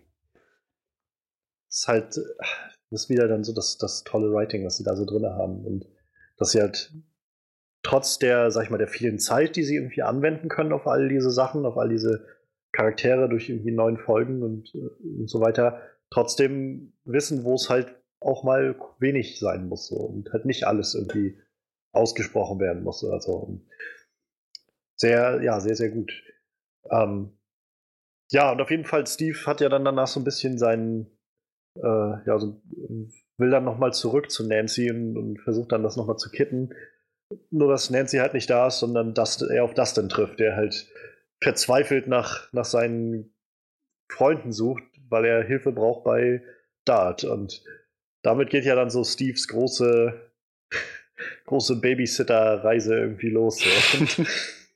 ähm, ich fand das ganz, ganz toll mit anzusehen. Also, wie gesagt, sie haben nicht nur, dass sie es jetzt quasi zum Ende der ersten Staffel geschafft haben, Steve von einem Arschloch aus meinem Empfinden halt zu einem, zu einem annehmbaren Charakter zu machen. Sie haben ihn jetzt halt wirklich zu einem einen meiner Favorites auch irgendwie gemacht in der ganzen Staffel. Ja, wie er sich ja, ja. Das so die Art und Weise, wie er sich halt benimmt, wie er so sich um die Kinder kümmert, aber halt auch so immer noch seine eigene Persönlichkeit so durchkommt. Das fand ich halt einfach sehr, sehr, sehr, sehr gut gemacht. Und sei es jetzt, wo er dann ankommt mit, mit Dustin da und beide dann im Keller das Loch finden oder auch wunderschöne Szene, wo sie dann so über diese Bahnschienen gehen. Übrigens, also auch, glaube ich, eine sehr visuelle Referenz auf Stand By Me, äh, Stephen King-Film. Ähm, wo sie dann sich dann unterhalten währenddessen so über, über das Mädchen und bla und so und er ihm dann noch so ein bisschen seine, seine Ratschläge anbietet und so. Und das war unglaublich persönliche, so, so nahe Momente irgendwie mit diesen Charakteren, die halt so, so dreidimensional und greifbar gemacht haben. Ja, ja stimmt. So, ja, Steve ist irgendwie, ich meine, ich, ich mochte sie am Anfang der ersten Staffel noch, dann nicht mehr, dann wieder und naja, jetzt ist er irgendwie echt, wie du schon meintest, einer der, einer meiner Lieblinge geworden. Wäre aber auch schön gewesen, wenn irgendwie nach der Party Nancy zu ihm sagt, irgendwie so, Bullshit. So, Bullshit. So, am nächsten Morgen schmiert er wieder Graffiti ans Kino, so nennt sie die Schlampe. wow, du hast, du hast dich echt nicht weiterentwickelt, oder? Einen großen Schritt zurück. Ach ja. Ja. Ja, aber, aber ansonsten ja. äh, sehen wir dann ja quasi, wie die beiden dann nachher mit, mit Lucas und äh, Max zusammenstoßen. Da können wir gleich nochmal drauf eingehen, aber äh, und dann alle zusammen zum, zum Schrottplatz gehen, um dann da sozusagen Plan darzustellen und auszuschalten und ja, äh, Steve dann auch noch seinen, seinen schönen Baseballschläger mit den Nägeln dran mhm. mitnimmt und so. Und ich muss sagen, also ich fand, das war so eine intensive Szene. Das hat mich so, also angespannt, das mit anzusehen, wie sie halt erstmal, also davor schon so ein bisschen, wie sie so alles aufgebaut haben und sich vorbereitet haben auf diesen Kampf, der da jetzt gleich stattfinden wird mit, den, mit dem Demo-Dog und so und auch so ein bisschen, ja, Kevin allein zu Hause mäßig ihre Fallen da vorbereitet haben und, und das Fleisch in Benzin getränkt haben und was weiß ich. Und da hat Steve dann irgendwie so dachte, also dann auch rausgegangen ist, um die anzulocken. Und dann halt auf einmal mehrere da waren. Das hat mich, das hat mich wirklich überrascht. So. Ja. Das, das, da habe ich überhaupt nicht mit gerechnet. Und ja. das, ab da war das halt so, wo ich gedacht habe, okay, ich, ich verstehe, warum, was sie meinten, als sie letztes Jahr, dann nachdem die erste Staffel raus war und meinten, die erste Staffel war halt vor allem sehr durch Steven Spielberg inspiriert und so Steven Spielberg Sachen. Die zweite Staffel wird nochmal mehr Einfluss haben von James Cameron, also vor allem halt Aliens. Und das war halt ab da, wo ich gedacht habe, ich glaube, ich weiß, in welche Richtung sie das meinen. So mit statt halt im Dunkeln und einem bösen Viech, so hast du jetzt noch einmal im Dunkeln und einen Haufen böser Viecher. ja, ich war, das war so ein Moment, wo ich dann echt nicht mehr sicher war, ob Steve das schafft. Ich dachte, ja, na, dachte ich halt auch. Wären sie jetzt ganz düster und killen ihn, alt genug ist er. Ich, also, ich, hätte, ich, ich, ich habe es für möglich gehalten. Ich bin froh, dass sie es nicht gemacht haben, aber es, das war echt eine sehr, sehr brenzlige Situation. Vor allem, naja, so, das, das, hätte, das hätte ähnlich wie später ähm, ja, Bob. Bobs Tod die Story nochmal, hätte dann nochmal so einen Kickstart irgendwie ein bisschen gegeben. Aber ja, es, es ging auch ohne. Ist, gerade deshalb, gerade weil ich dachte, das, das würde eigentlich in die Story passen, war ich dann schon sehr besorgt um Steve. Ja, also ich war halt auch sehr gespannt, in welche Richtung das gehen wird, nachdem dann auch der eine Demo-Dog dann auf dem, auf dem Dach war und dann schon so reinguckt in die Luke und hm. dann haben sie ja noch umgedreht. So, aber das war, also es war halt verdammt intensiv. Es war so, so eigentlich schon wieder klischeehaft, aber trotzdem mal gut dargestellt, so dieses so düster, überall Nebel gewesen und man konnte irgendwie nicht weit gucken und wie gesagt, einfach unglaublich gut inszeniert. Oh ja. Und ja, also ich meine, das war ja dann quasi der Moment, wo die Demodogs dann abgerufen wurden zum, zum großen Angriff, der dann da stattgefunden hat im, im Lab. Ja, aber lass uns vielleicht nochmal noch mal einen Schritt zurückgehen und nochmal die, die Storyline von Lucas und Max so ein bisschen aufdröseln, die wir jetzt äh, noch nicht so besprochen haben. Denn ja, nachdem äh, Dustin ja dann irgendwie mit Dart beschäftigt ist, bleiben irgendwie so zwingend Lucas und, und Max übrig, die irgendwie ständig Zeit miteinander verbringen. So auf der Suche nach Dart oder äh, halt durch beim Laufen durch das Haus und auf der Suche nach, nach Will oder so. Und äh, ich fand es eigentlich sehr schön. Also ich persönlich generell, ich mag Max sehr gerne. Ich finde, sie haben die ganz, ganz toll eingebaut in die Serie. Und äh, ich weiß halt, ich bin jemand, der so ein bisschen immer Probleme hat, wenn, wenn so neue Charaktere irgendwo hinzustoßen. Ähm, ich bin dann dem erstmal meistens so ein bisschen verschlossener gegenüber und äh, ja, dafür haben sie es halt mit dem Charakter echt super geschafft, dass ich mich schnell an sie gewöhnt habe, schnell gedacht habe, eigentlich ja. ist sie ein toller, also toller Zugang, irgendwie Neuzugang für diese ganze Gruppe, die sie da jetzt haben. Und umso mehr tat sie mir halt auch immer leid in diesem Moment, weil die halt so einen doch ja, also irgendwie ein guter Charakter ist, ein guter Mensch irgendwie ist, so mit, mit dem Herz am rechten Fleck so. Mhm. Und einfach in so einer unglaublich scheiß Situation, das heißt jetzt mit ihrem durchgeknallten äh, Stiefbruder oder halt einfach auch mit, mit Will, der irgendwie noch nicht damit klarkommt, äh, mit, mit Mike, der halt noch nicht damit klarkommt, dass, dass irgendwie jemand Neues in diese Gruppe reinstoßen soll und so äh, irgendwo für ihn das dann äh, bedeuten würde, also sich einzugestehen, dass Eleven halt nicht wiederkommt und mhm. ähm, was ich halt auch nachvollziehen konnte, aber ich habe auch gleichzeitig gedacht, da kann Max doch auch, auch nichts für. So. Und das war so einfach, ja, einfach toller, toller Charakter. Und ich habe halt auch gern dann gesehen, wie die beiden irgendwie zusammen rumgehangen haben und irgendwie so ihre Austauschmomente hatten. Ja. Zumal Max ja auch immer so ein bisschen dieses so, ja, Voice of Reason irgendwie wurde, so dieser halt Aussprechen, was man halt als Normalsterblicher denken würde, so in der Situation und sagen, wie ist er doch total bescheuert oder was. Und ich fand das halt eigentlich sehr, sehr schön, dann als Lucas dann sich mit ihr getroffen hat mhm. so, und sie einge oder sie da ausgetrickst hat, um sich mit ihr zu treffen, um dann ihr die Geschichte zu erzählen und so und von allem, was passiert ist, und sie dann halt zum Schluss meinte, ja, schöne, schön, cool, hat mir gut gefallen. So. Das, ja, ne, also schöne Geschichte. So. Bisschen also ein bisschen wiederholen so, ein bisschen, einige Sachen hätten vielleicht ein bisschen origineller sein können, so, aber ansonsten eine schöne Geschichte. Und wo ich halt auch gedacht ja, ich kann es schon irgendwie verstehen, so. Für gewöhnlich würde man wahrscheinlich das nicht gleich glauben, so, so überzeugt derjenige noch wirkt. Das war halt, ich fand, das war ein toller Moment, so, wo sie halt dann wirklich erst ab dem Moment, wo, wo, äh, wo Lucas halt so wirklich besorgt war auf einmal, dass das halt mhm. jetzt klappt, wer mitbekommt und irgendwie, weiß nicht, waren es die Cops oder so, die da vorbeikamen oder so, wo, wo sie dann wirklich so in seinen Augen gesehen hat, irgendwie, okay, er ja. meint das, also er meint es wirklich tot ernst so.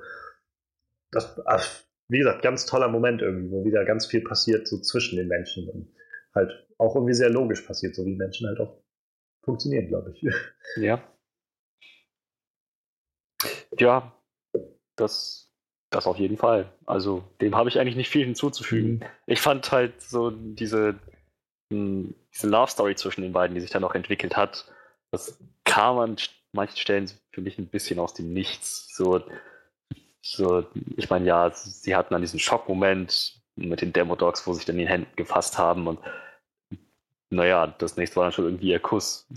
Aber davon ab, die, die beiden als Charaktere so zu sehen, wie miteinander, miteinander interagiert haben, das haben sie schon echt, echt gut umgesetzt. Und ja, halt gerade eben das zu sagen, so sie passt eigentlich sehr, sehr gut in diese Gruppe. Hm, aber naja, ist halt noch so mehr oder weniger ihre Eingewöhnungszeit und Lucas ist so ihr, mehr oder weniger ihr, ihr, ihr ihre Treppe rein, so die Brücke ja. in die Gruppe. So, das, ja. hat, das hat echt gut funktioniert.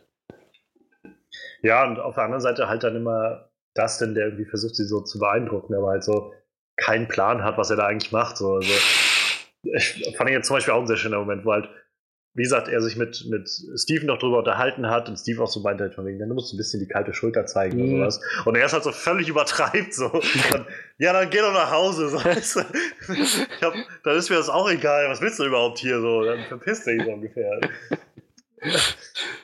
Das war halt so, ich, Lucas, äh, Lucas ist dann da doch irgendwie so ein bisschen näher halt dran gewesen und also ich, ich hatte halt schon das Gefühl, dass auch schon zu Anfang recht gut gezeigt wurde, irgendwie, als sie ankam und die beiden, also auch gerade das Lucas und Dustin, beide sie irgendwie registriert haben, so als äh, potenzielle Partnerin irgendwie. Mhm. Und nur halt Dustin derjenige war, der so gleich irgendwie meinte, nee, von wegen das, also da, da, ne, so ich werde mich jetzt irgendwie äh, darum bewerben, so ungefähr, um sie.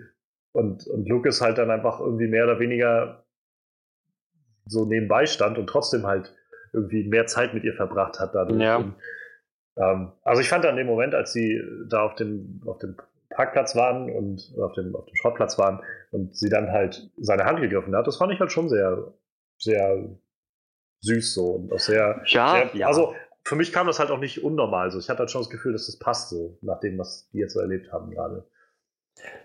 Ja, ja, das, wie gesagt, was mich, was mich nicht so ganz überzeugt hat, war nicht direkt, dass sie sich da in die Hände gefasst haben. Das, das hat schon irgendwie Sinn ergeben. Es ist bloß danach nicht mehr viel passiert, was irgendwie dazu hätte führen sollen, dass die beiden sich auf dem Snowball küssen. Meiner Meinung nach, aber wer weiß. Ich meine, das, das, das war nur so ein Punkt, wo ich dachte, ja, okay, kam jetzt ein bisschen, war jetzt nicht so gut vorbereitet wie manche andere Dinge in der Serie. Naja. Ja, und äh, ansonsten haben wir jetzt noch den großen Handlungsplot um Hopper, der währenddessen ja irgendwie auch auf, auf Suche geht, ähm, während das alles so passiert mit den, während der Demodog, also da zu langsam auswächst und so und Will immer mehr von seinen Anfällen bekommt und dann ja auch seine, diese große Karte sozusagen zeichnet, mhm. wo auch wieder der gute Bob derjenige der ist, der das rausfindet, yep. dass das halt eine Karte ist. Äh, das, waren, das waren dazu die Sachen, die ich zum Beispiel sehr vorhersehbar fand. So, es war mir halt irgendwie, eigentlich, sobald er angefangen hat zu zeichnen, war mir schon klar, irgendwie, das wird doch jetzt irgendwie eine Karte von der Stadt hier sein oder sowas. Und, ähm, naja, und dann halt Hopper, der losgefahren ist, um, äh, um registriert hatte, wo er meinte, irgendwie sind, sind Schlingpflanzen, es hat was mit Schlingpflanzen so ungefähr zu tun. Und äh, ja, dann bisschen gebuddelt hat und dann auf einmal in diesem Höhlensystem gelandet ist. Mhm. Ähm, das war auch, das war tatsächlich, wo ich gedacht habe, vielleicht kommt Hopper da nicht mehr raus. Das hatte dann auch tatsächlich den Anschein. Ich meine, das, das noch mehr als bei Steve dachte ich, okay, das, den exen die jetzt wohl. Das, das war's mit Hopper. Ja. ja. Ich bin wieder sehr froh, dass ich es nicht getan habe. Es war halt, das, das war schon sehr, sehr brenzlig. Und ja, das, naja, also war irgendwie auch irgendwie eine, eine nette Botschaft dahinter. Also, alleine sich mit diesem ganzen Zeug auseinanderzusetzen, das führt meistens nicht wirklich zum Erfolg, sondern, ja. naja, ist halt einfach nur gefährlich. Will hat es versucht, alleine dem, dem Vieh zu sagen, geh weg. Das ging nach hinten los. Hopper hat versucht, auf eigene Faust rauszufinden, was es damit auf sich hat und das loszuwerden. Das hat auch nicht funktioniert. So, je, jedes Mal irgendwie wurde es dann immer klarer. Letzten Endes müssen sie zusammenarbeiten, damit das funktioniert. Ja, also auf jeden Fall ist es halt. Es war halt sehr schön knapp. Also er hätte, hätte nicht viel gefehlt und dann wäre er nicht mehr da rausgekommen. Yep. Und äh, ja, also ich fand es halt, ich fand das so intensiv. Also zu sehen, wie er halt da unten war und wie die anderen dann halt so panisch versucht haben, ihn halt irgendwie zu finden und das rauszufinden. Und ähm, Bob dann immer so mittendrin, der halt auch irgendwie so keine wirkliche Ahnung hatte, um was es jetzt eigentlich gerade geht und trotzdem dann irgendwie so sein Bestes getan hat. Also umso erleichternder war es dann halt, als sie ihn dann tatsächlich da unten gefunden haben, fand ich. Ja. Das war dann schon so, ich dachte, Gott sei Dank, oh, meine Güte. Da hätte echt nicht viel gefehlt, da war er schon am Ersticken. Ja, ja, also überhaupt, äh, ich finde, das sieht auch schon immer so bedrückend irgendwie da unten aus, so in diesem, also auch schon im Upside Down, aber auch in diesen Höhlen, so mit diesem ganzen, ja, was, was sind das, irgendwie Sporen oder so ja, in der Luft ja. und so. Das sieht schon so aus, wo ich denke, ich glaube, ich würde da sterben da und einfach nur vom Atmen da drin. So. ja. Würde ich, bei mir würden wieder wahrscheinlich fünf Allergien hochkommen oder sowas und dann war es das irgendwie. Ah, ich habe eine perfekte Falle für ihn. Oh, oh. oder so. Ja, und äh, nachdem Hopper dann rausgekommen ist, landet Will ja dann auch im, im Lab nochmal und dann findet ja der große, der große Angriff quasi statt. Und äh, die Leute da werden in die Falle geführt. In die Falle gelockt. Mhm. Ja, und sie hauen dann ab. Und während sie dann abhauen durch äh, durch diesen geschlossenen, diese äh, Strom fällt aus und irgendwie alles äh, ist nicht mehr so leicht da rauszukommen. Äh, ja, gibt es dann halt dann tatsächlich das Todesopfer. Der gute Bob muss dann dran glauben und äh, ich bin gespannt, ob sie nochmal Justice für Bob jetzt machen. Also ist so ein bisschen, wie gesagt, ich habe ich hab ihn echt verdächtigt so, so seit Anfang der Staffel und ich habe mich so schlecht gefühlt in dieser Folge, weil ich ja halt gedacht habe, dieser arme Mann, der ist einfach nur einfach nur gut gewesen, so. Einfach nur ein total netter, hilfsbereiter Kerl, so. Und ja. Ja, ich meine, ich habe das irgendwo kommen sehen. In der, in der Folge habe ich es dann auch kommen sehen. So, sobald er dann irgendwie losgezogen ist, dachte ich so, okay, das war's doch jetzt. Mhm. Aber ich habe halt trotzdem dann so, vor allem als es dann so weit war, habe ich halt gedacht, oh Mann. Es war schon, war schon mitnehmend. Es war halt wirklich ein guter Charakter, vor allem für Joyce halt ein sehr wichtiger Mensch. So. Und ja, sie haben sich, dabei hat er sich so viel Mühe gegeben, da mit an diesem Plan zu arbeiten, wie die jetzt da unbeschadet aus dem Gebäude rauskommen. Und er hat es auch hat's fast geschafft. Äh, schon, schon in dem Moment, wo die Kamera, wo dieser Shot war von, von, von seinem Oberkörper mehr oder weniger und drumrum ordentlich Platz, da dachte ich schon, na, vielleicht kommt auch was von der Seite gesprungen. Und, ja. Hm. Aber ja. Ja. Nichtsdestotrotz ja. schade. Wirklich. Wirklich schade. Aber auch das war wieder, trotz, äh, sag ich mal, der Vorhersehbarkeit, halt wieder sehr, sehr intensiv mit anzusehen, wie er halt dann durch, durch äh, das, diese, diese dunklen Gänge durch ist und irgendwie mhm. auf Kameras dann zu sehen war, wo die anderen Demo-Dogs waren. Und auch da wieder Aliens, glaube ich, ja. sehr großer Einfluss gewesen. Ähm, vor allem dann halt dieser Moment, als er sich dann da versteckt hat und raus ist und dann dieser Besen umgefallen ist und mhm. Oh, das war so, ich dachte, Gott, und äh, wurde dann halt doch erwischt. Und das ist übrigens der Punkt, warum ich sehr skeptisch bin gegenüber Dr. Owens. Weil wir eigentlich sehen, dass die Demodocs da drin niemanden so wirklich am Leben gelassen haben. Also, wir haben alles zerfleischt irgendwie. Und trotzdem taucht dann im, am Ende Dr. Owens nochmal auf. So, ich lag hier rum und habe irgendwie überlebt, so mit einer kleinen Beinverletzung. Das irgendwie erscheint mir das nicht ganz plausibel. Naja, ich meine, mit ein bisschen Fantasie könnte man sich vorstellen, dass ähm, er, er irgendwo im Gebäude verwundet wurde und es geschafft hat, sich zu verstecken. Er ähm, war aber nicht versteckt, er lag mitten auf dem Gang. Vielleicht haben die Demodogs einfach nicht nochmal in diesen Gang nachgeschaut. So. Äh, Oder aber, aber er ja. hat einen Deal abgeschlossen oder sowas. Mit den Demodogs. Naja, mit dem, mit dem Mindflayer oder so, wer weiß. Naja, oder er hängt halt wirklich irgendwie mit zusammen. So, ich meine, wir haben bei, bei, bei Dustin gesehen, dass die Demodogs das, oder ein Demodog in der Lage ist, naja. sich zu erinnern. So an, an was ihn großgezogen hat, was er schon mal, wem er schon mal begegnet ist. So, vielleicht könnte man da was drehen. Und denn, ich meine, Dr. Owens lebt ja noch. Eventuell ähm, kommt da noch was zum, zum Vorschein. Naja. Also, wie gesagt, ich bin halt einfach so ein bisschen, ne, ein bisschen skeptisch, was das mhm. angeht. Ich glaube, also ich könnte mir schon vorstellen, dass er auf jeden Fall nochmal auftaucht.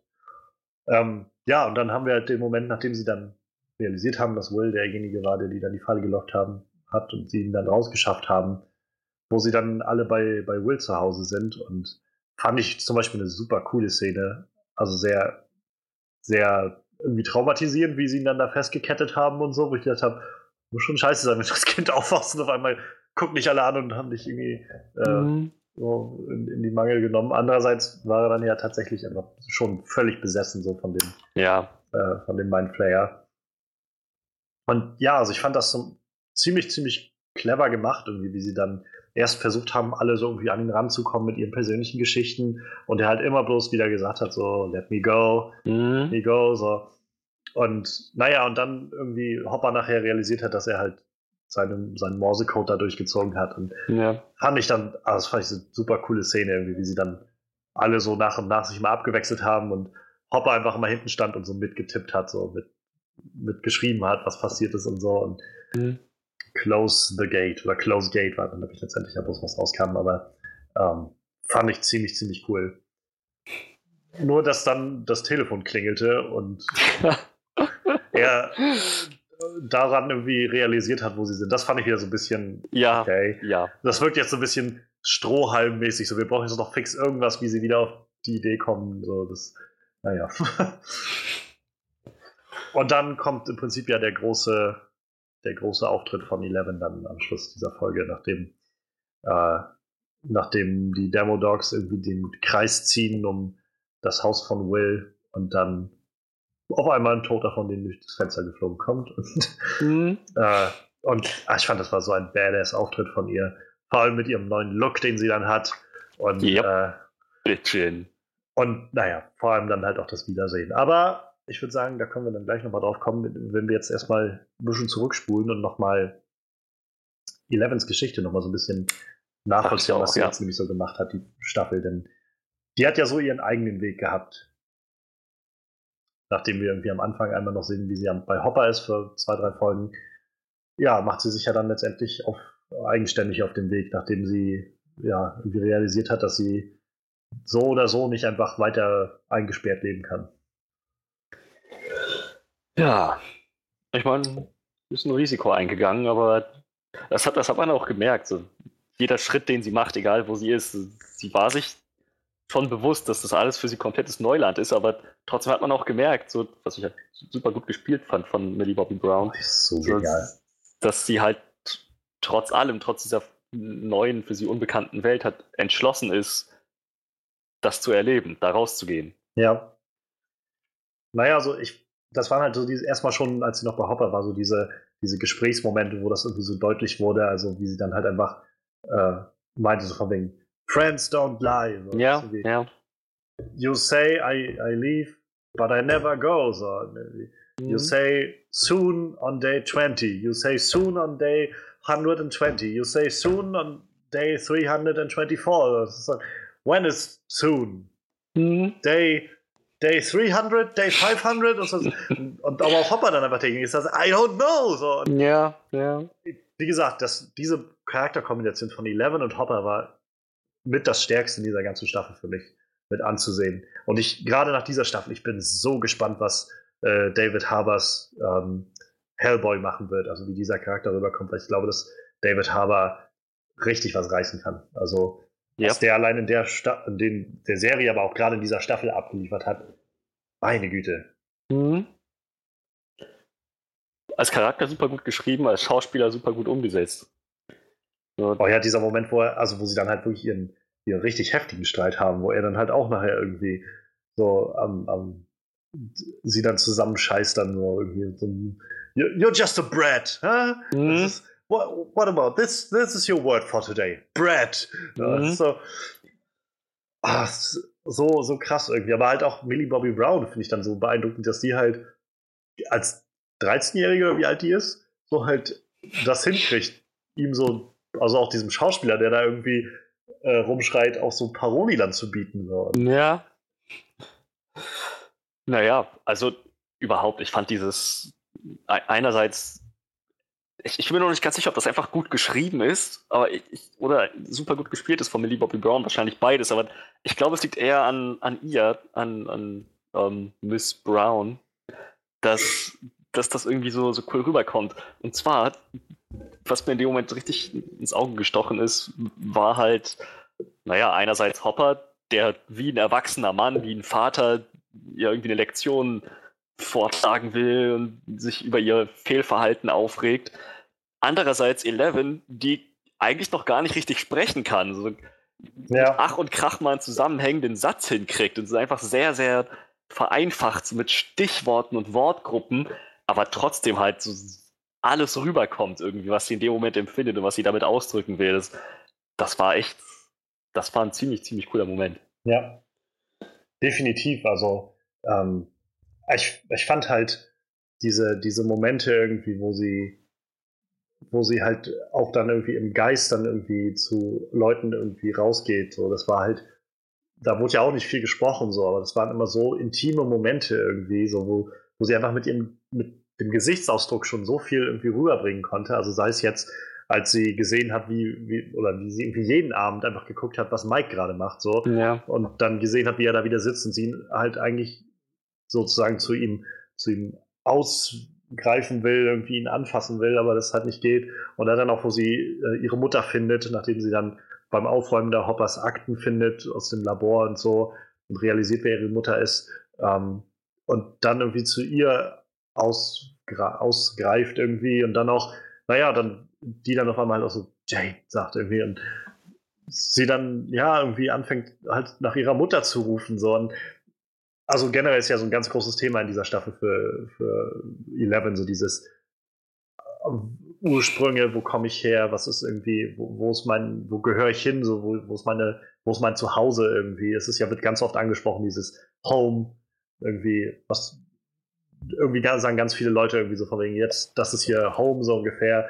Ich glaube, Hopper sagt das halt einmal zu ihr, so ungefähr, das ist Home. Und äh, dann später, wenn sie dann bei, äh, da wo ihre Mutter da ist, bei, ich weiß gar nicht, war das jetzt einfach nur eine Pflegerin, bei der sie da untergekommen ist, oder was die Tochter von, also irgendwie ihre Schwester oder so, ich das nicht so ganz auf dem Schirm gehabt oder es wird, glaube ich, nicht so ganz explizit gesagt, aber die ja dann auch sagt so von wegen, das könnte hier dann zu Hause sein, so dann später bei Kali, wo sie dann da ist und die auch sagt, irgendwie das hier ist zu Hause. Und fand ich halt ganz, ganz tolles Thema, was sich so immer und immer wieder durchgezogen hat. Und ja, und also ich meine, wir können ja vielleicht gerne mal so im größeren Rahmen drüber reden. So, die Duffer Brothers meinten halt schon, ob das, also das ist auch wahrscheinlich einer ihrer eher kontroverseren äh, Ideen war, Eleven halt diese, diese Solo-Reise durchziehen zu lassen.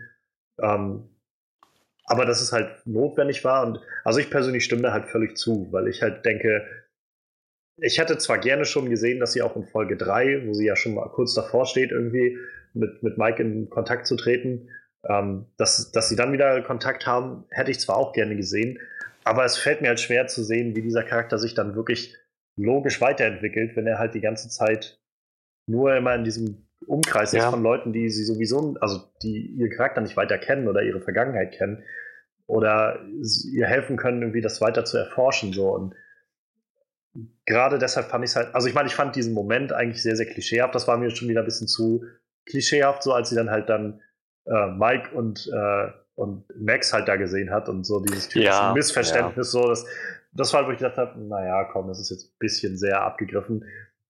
Aber ich, ich fand halt gut, wie sich es dann weiterentwickelt hat, dass sie halt irgendwie diese Akten gefunden hat von ihrer Mutter und gesagt hat, okay, ich muss jetzt meine Mutter finden. So. Und die dann gefunden hat. Und dass auch das auch irgendwie so eine krasse Geschichte war, mit der irgendwie, wie sie dann da in deren Erinnerung irgendwie hat gese gesehen hat, dass sie da mehr oder weniger, ja, ich weiß nicht, ob man das eine Lobotomie nennen kann, aber äh, auf jeden Fall irgendwie äh, sehr misshandelt wurde, mhm. damit sie irgendwie nicht mehr spricht und, und äh, naja, und dann halt weiterzieht und die Kali findet, ihre, in Anführungszeichen, Schwester. Und auch die sie eigentlich mehr oder weniger bloß missbrauchen oder, oder ihre Kräfte missbrauchen vor allem.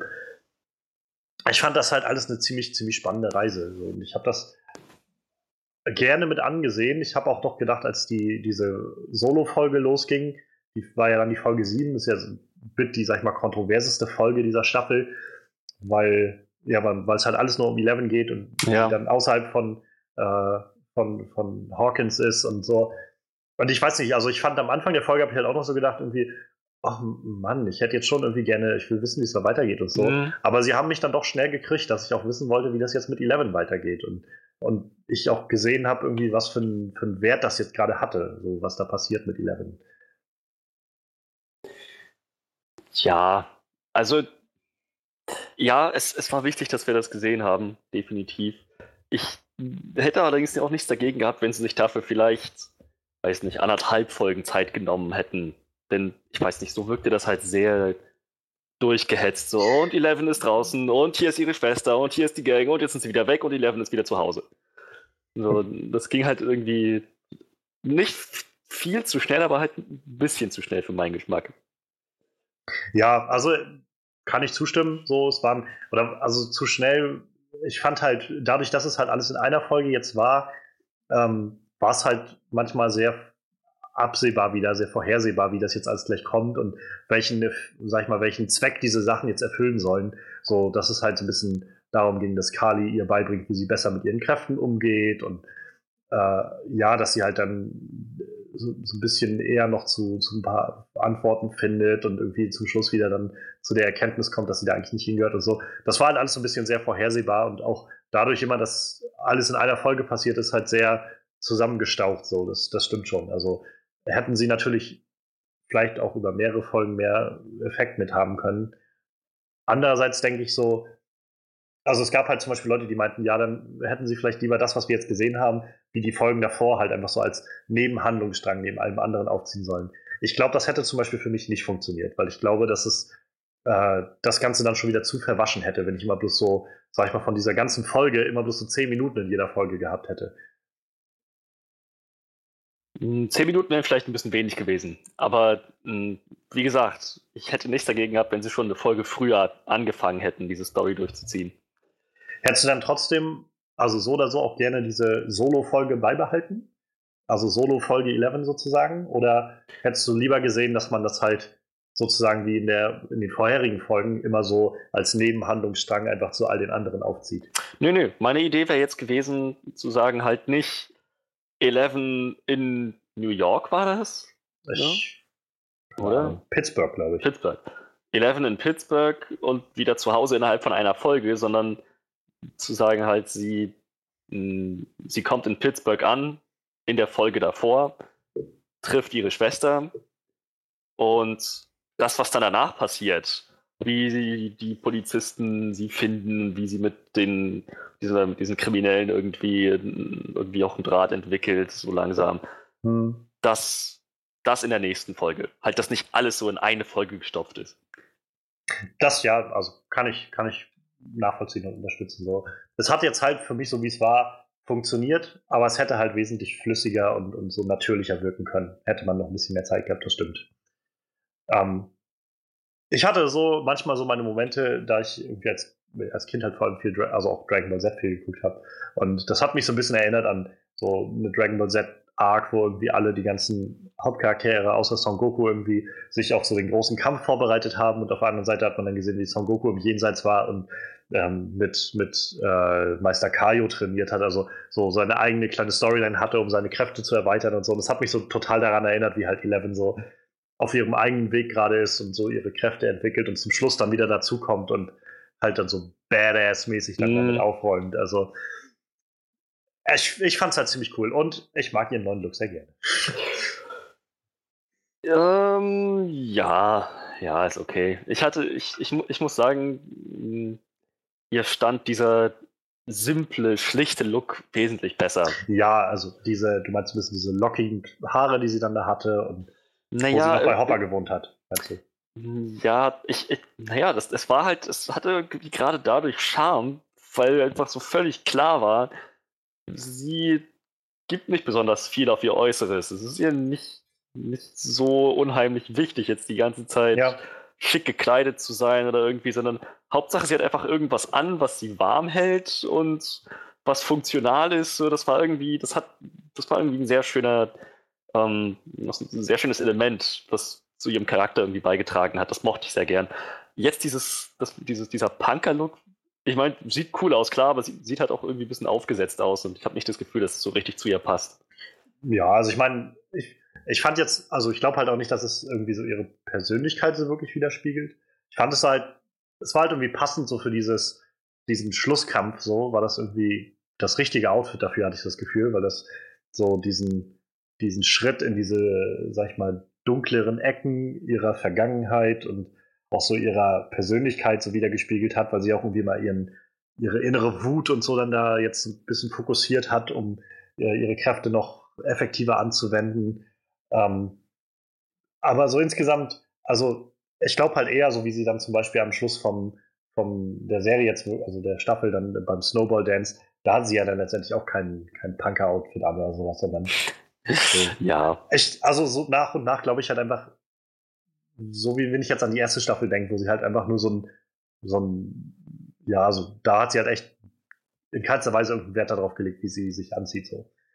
Ähm, oder wie, wie das aussieht oder sowas, weil sie es halt immer nicht gewohnt war. Und ich glaube halt einfach, sie kommt jetzt gerade mit diesem, auch mit diesem Look-Change, den sie jetzt da gemacht hat, so ein bisschen in diese Richtung, dass das, naja, das gehört halt auch zu irgendwie einer Identitätsbildung, so dieses, zum einen hat sie jetzt einen Namen, also ich meine, sie heißt jetzt nicht mehr nur Eleven, sie heißt halt jetzt, weiß halt, dass sie Jane heißt, mhm. Jane ist und, ähm, und zum anderen halt sowas zum Beispiel wie Kleidung, sich selbst kleiden, einen eigenen Kleidungsstil finden, das gehört ja irgendwie auch zu, zu einer, zur eigenen Identität so dazu, die man irgendwie findet und bildet und naja, und also das fand ich war halt ein großer Schritt in die Richtung, einfach so insgesamt, was Eleven in dieser Staffel mitgemacht hat, war halt ein großer Schritt in Richtung sich selbst halt nicht nur als Eleven verstehen, sondern halt als, sag ich mal, als Jane zu verstehen, als, ja. als eigener, als eigene Persönlichkeit so.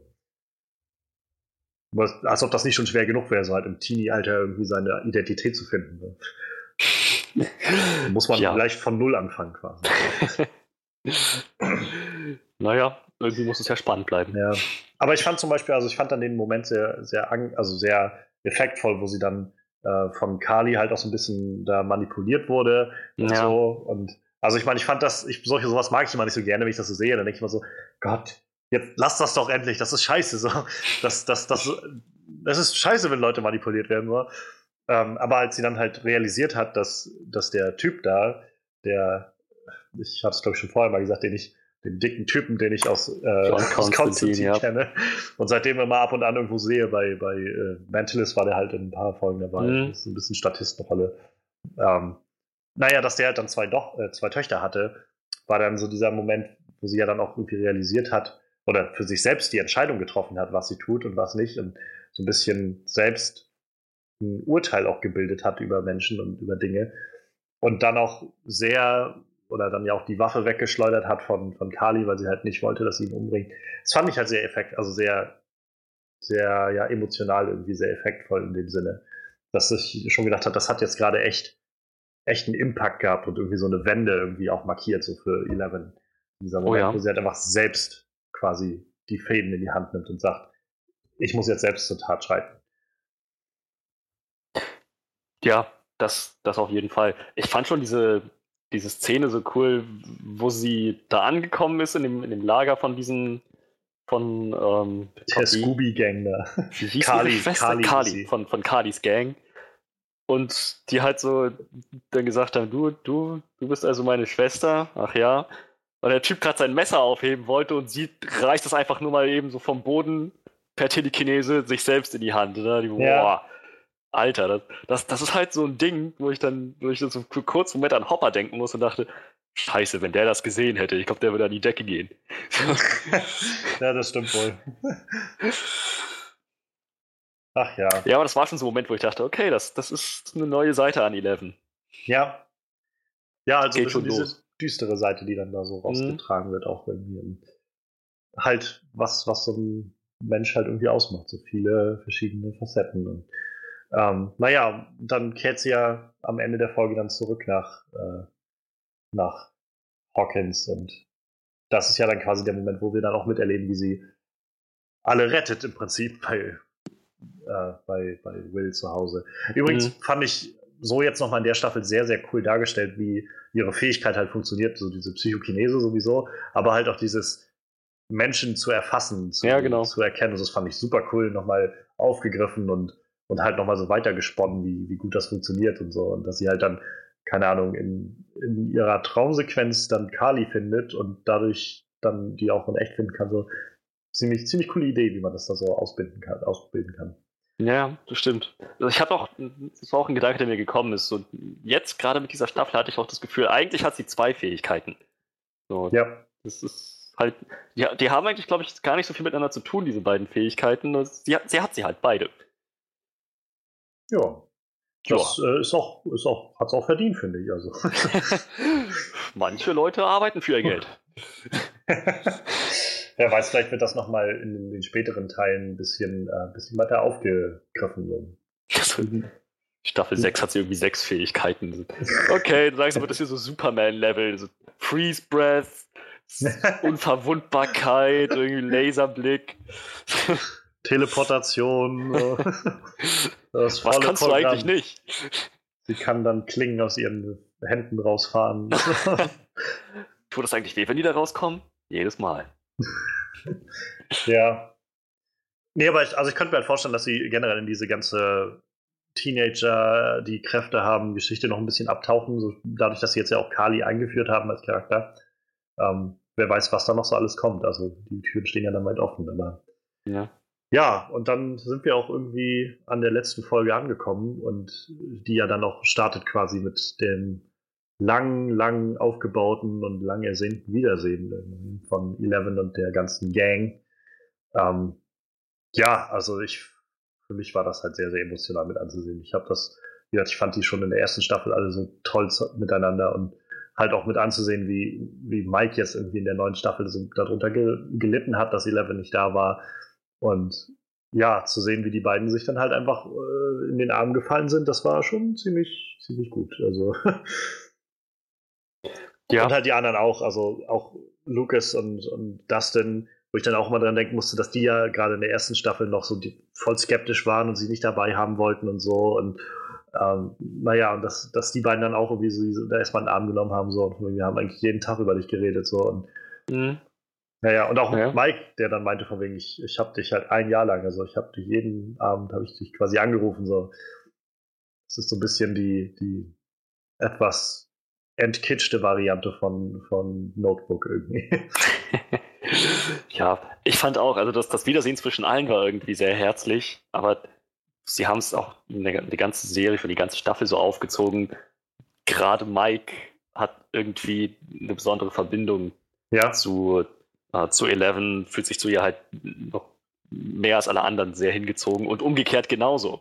Eleven von allen Leuten, von, von, von dieser ganzen Truppe, von diesem ganzen Losers Club, vermisst sie Mike, hat sie Mike immer am meisten vermisst. So kam das zumindest für mich ja, ja, ja. dementsprechend so, dass er ist ja dann auch, auch so intensiv, er dann ausgeflippt ist und auf Hopper losgegangen ist, dass er realisiert hat, dass Hopper sie die ganze Zeit versteckt hat. Ja. So, ja. Und dann halt, auch wieder Hopper. Also so. Ja, ja.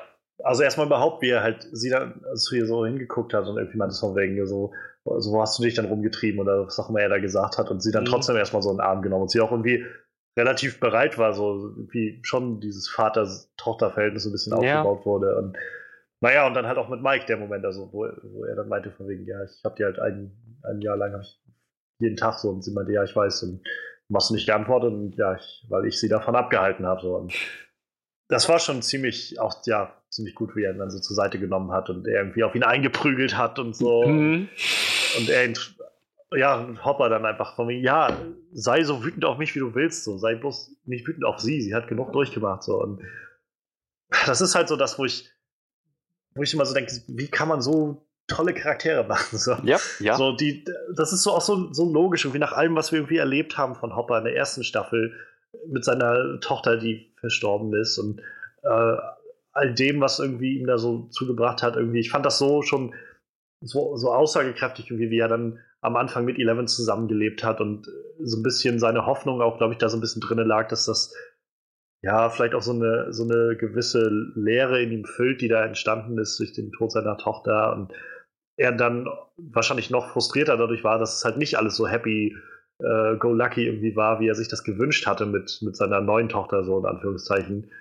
Und trotzdem halt immer da bleibt und das Richtige tut halt. Und, ja. Äh, halt auch da dann sagt irgendwie, sie hat genug durchgemacht, so sei, ist mir scheißegal, was du jetzt von mir hältst, so, aber ihr soll es halt gut gehen. So. Ja. Ja, und dann ach, auf der anderen Seite haben wir dann halt Max, die, die arme Max irgendwie, die dann auch noch oh, auf ja. sie zukommt und sagt so wegen, hey, ich bin, ich bin Max, so, ich habe so viel von dir gehört und so und ja, er dann einfach so direkt an ihr vorbeigeht und ähm, haben die sich eigentlich dann noch mal irgendwann? Ich glaube nicht. Ich glaube, es gab hm. keine Szene mehr, die das noch weiter aufgearbeitet hat. Also, ich meine, es gab ja dann einen Zeitsprung, so wer weiß, ob die dazwischen nicht noch irgendwie zueinander alle gefunden haben oder so. Aber gesehen haben wir jetzt nichts davon.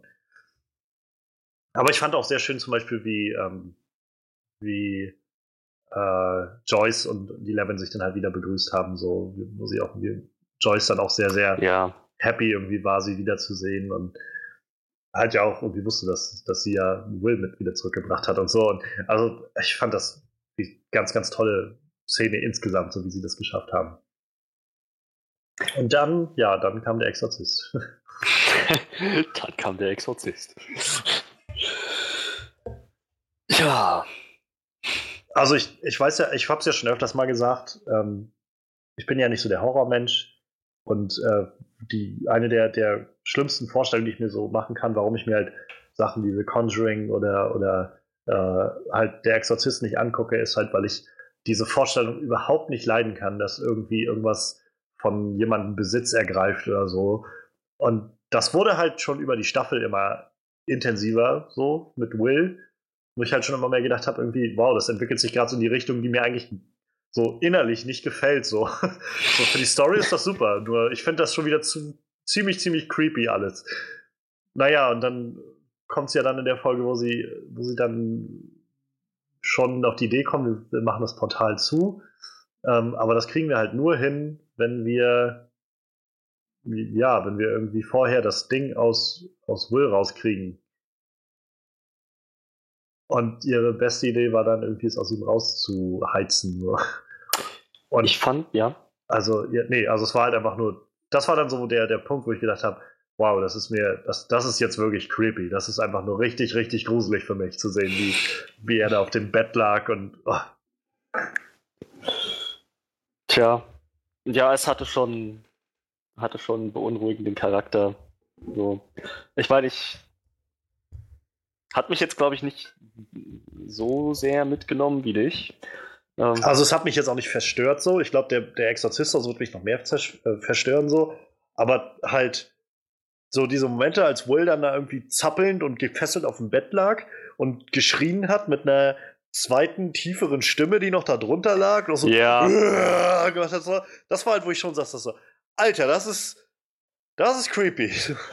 Es, es ist halt vom Ton her was ganz anderes als so eine Szene wie der Snowball Dance ja. oder da halt die Ghostbuster-Szene in der Schule oder so. Es ist halt so, denkst du, okay, ja, ja, das, deswegen heißt es Stranger Things und nicht einfach nur Regular Things.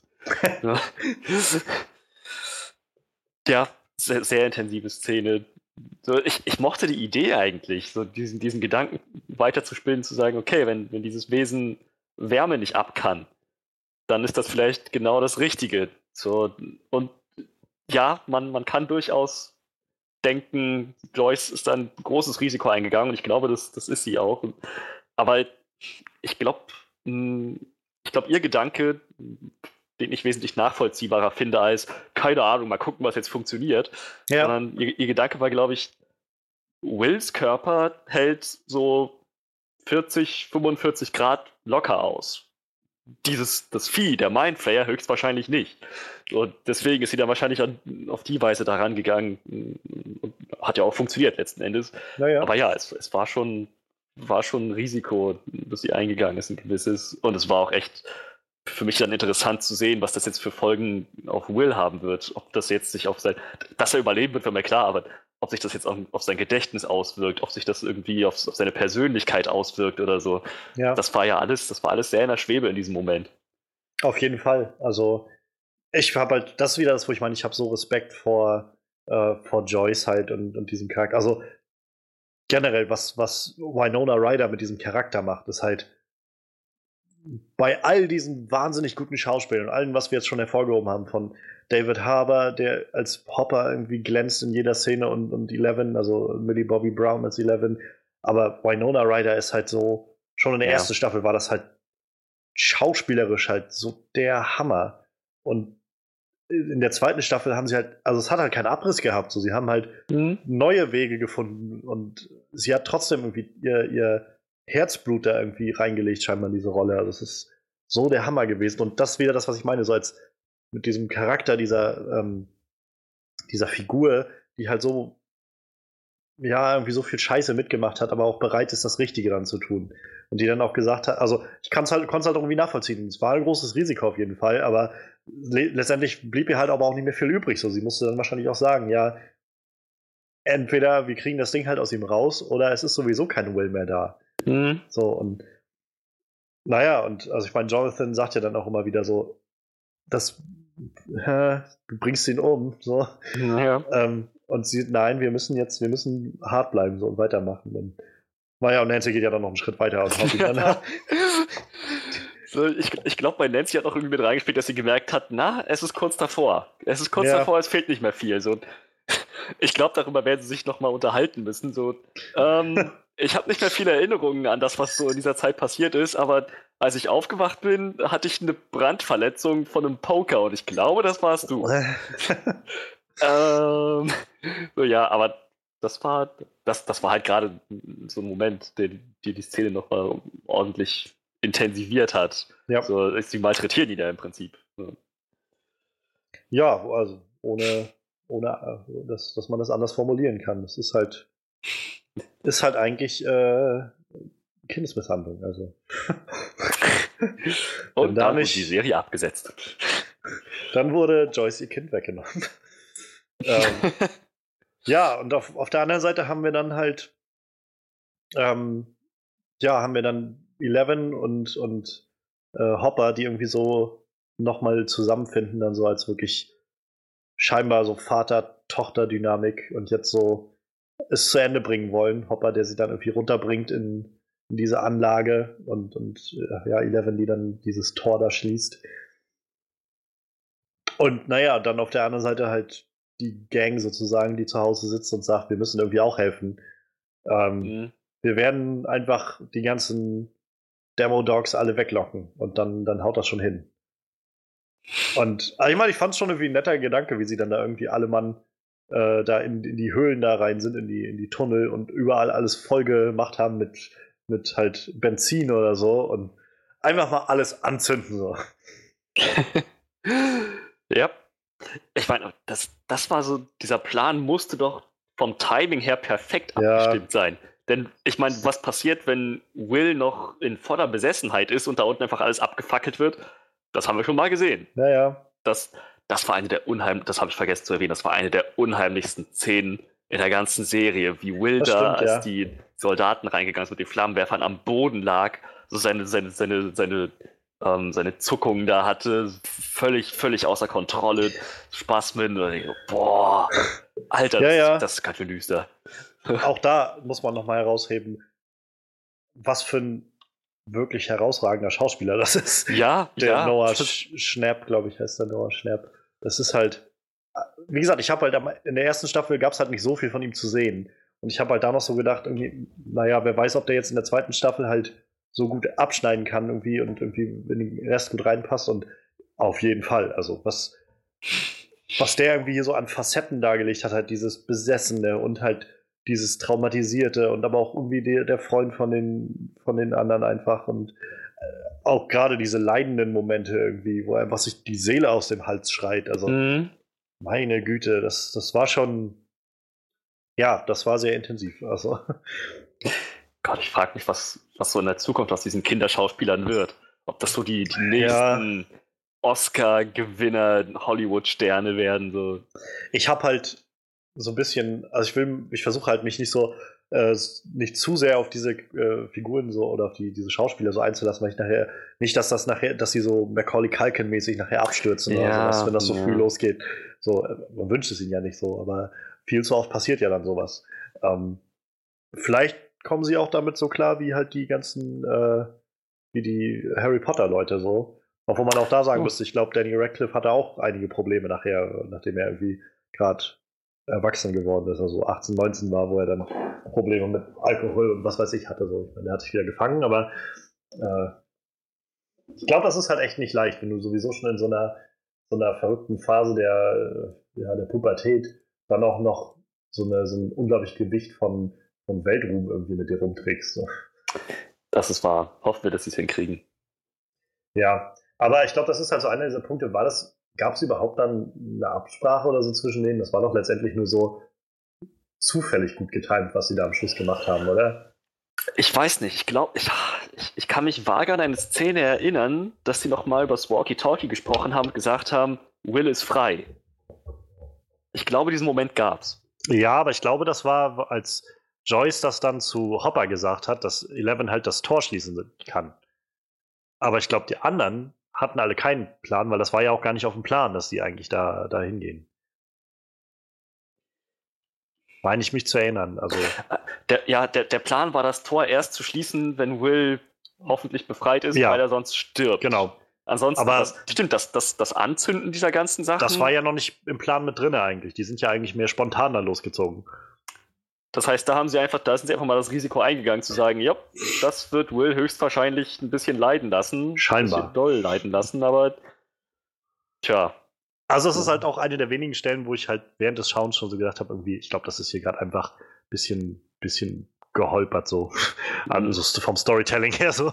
Ähm, war halt verzeihbar so, aber es ist halt schon auf, aufgefallen. Mir ist es aufgefallen, wo ich gedacht habe, müsste Will jetzt nicht verbrennen oder, oder ja. woher wissen die jetzt, dass sie das jetzt anzünden sollen? Oder? Vielleicht, ich habe ich hab mir das in dem Moment so erklärt, dass ich gedacht habe, okay, ähm, der, der Mindflayer ist gerade schon genug aus Will raus, dass ihn das jetzt nicht mehr so mitnimmt, dass da unten die Wurzeln angezündet werden. So, ist ein Stretch, aber ja. so habe ich mir das dann erklärt. Kann sein, ja. Das war halt einfach nicht so clever erklärt, aber. Das ist, ja, das ist wahr. Eine Sache, die wir vorher noch nicht besprochen haben, war, dass äh, bevor sie dann losgezogen sind, kam ja Billy noch vorbei.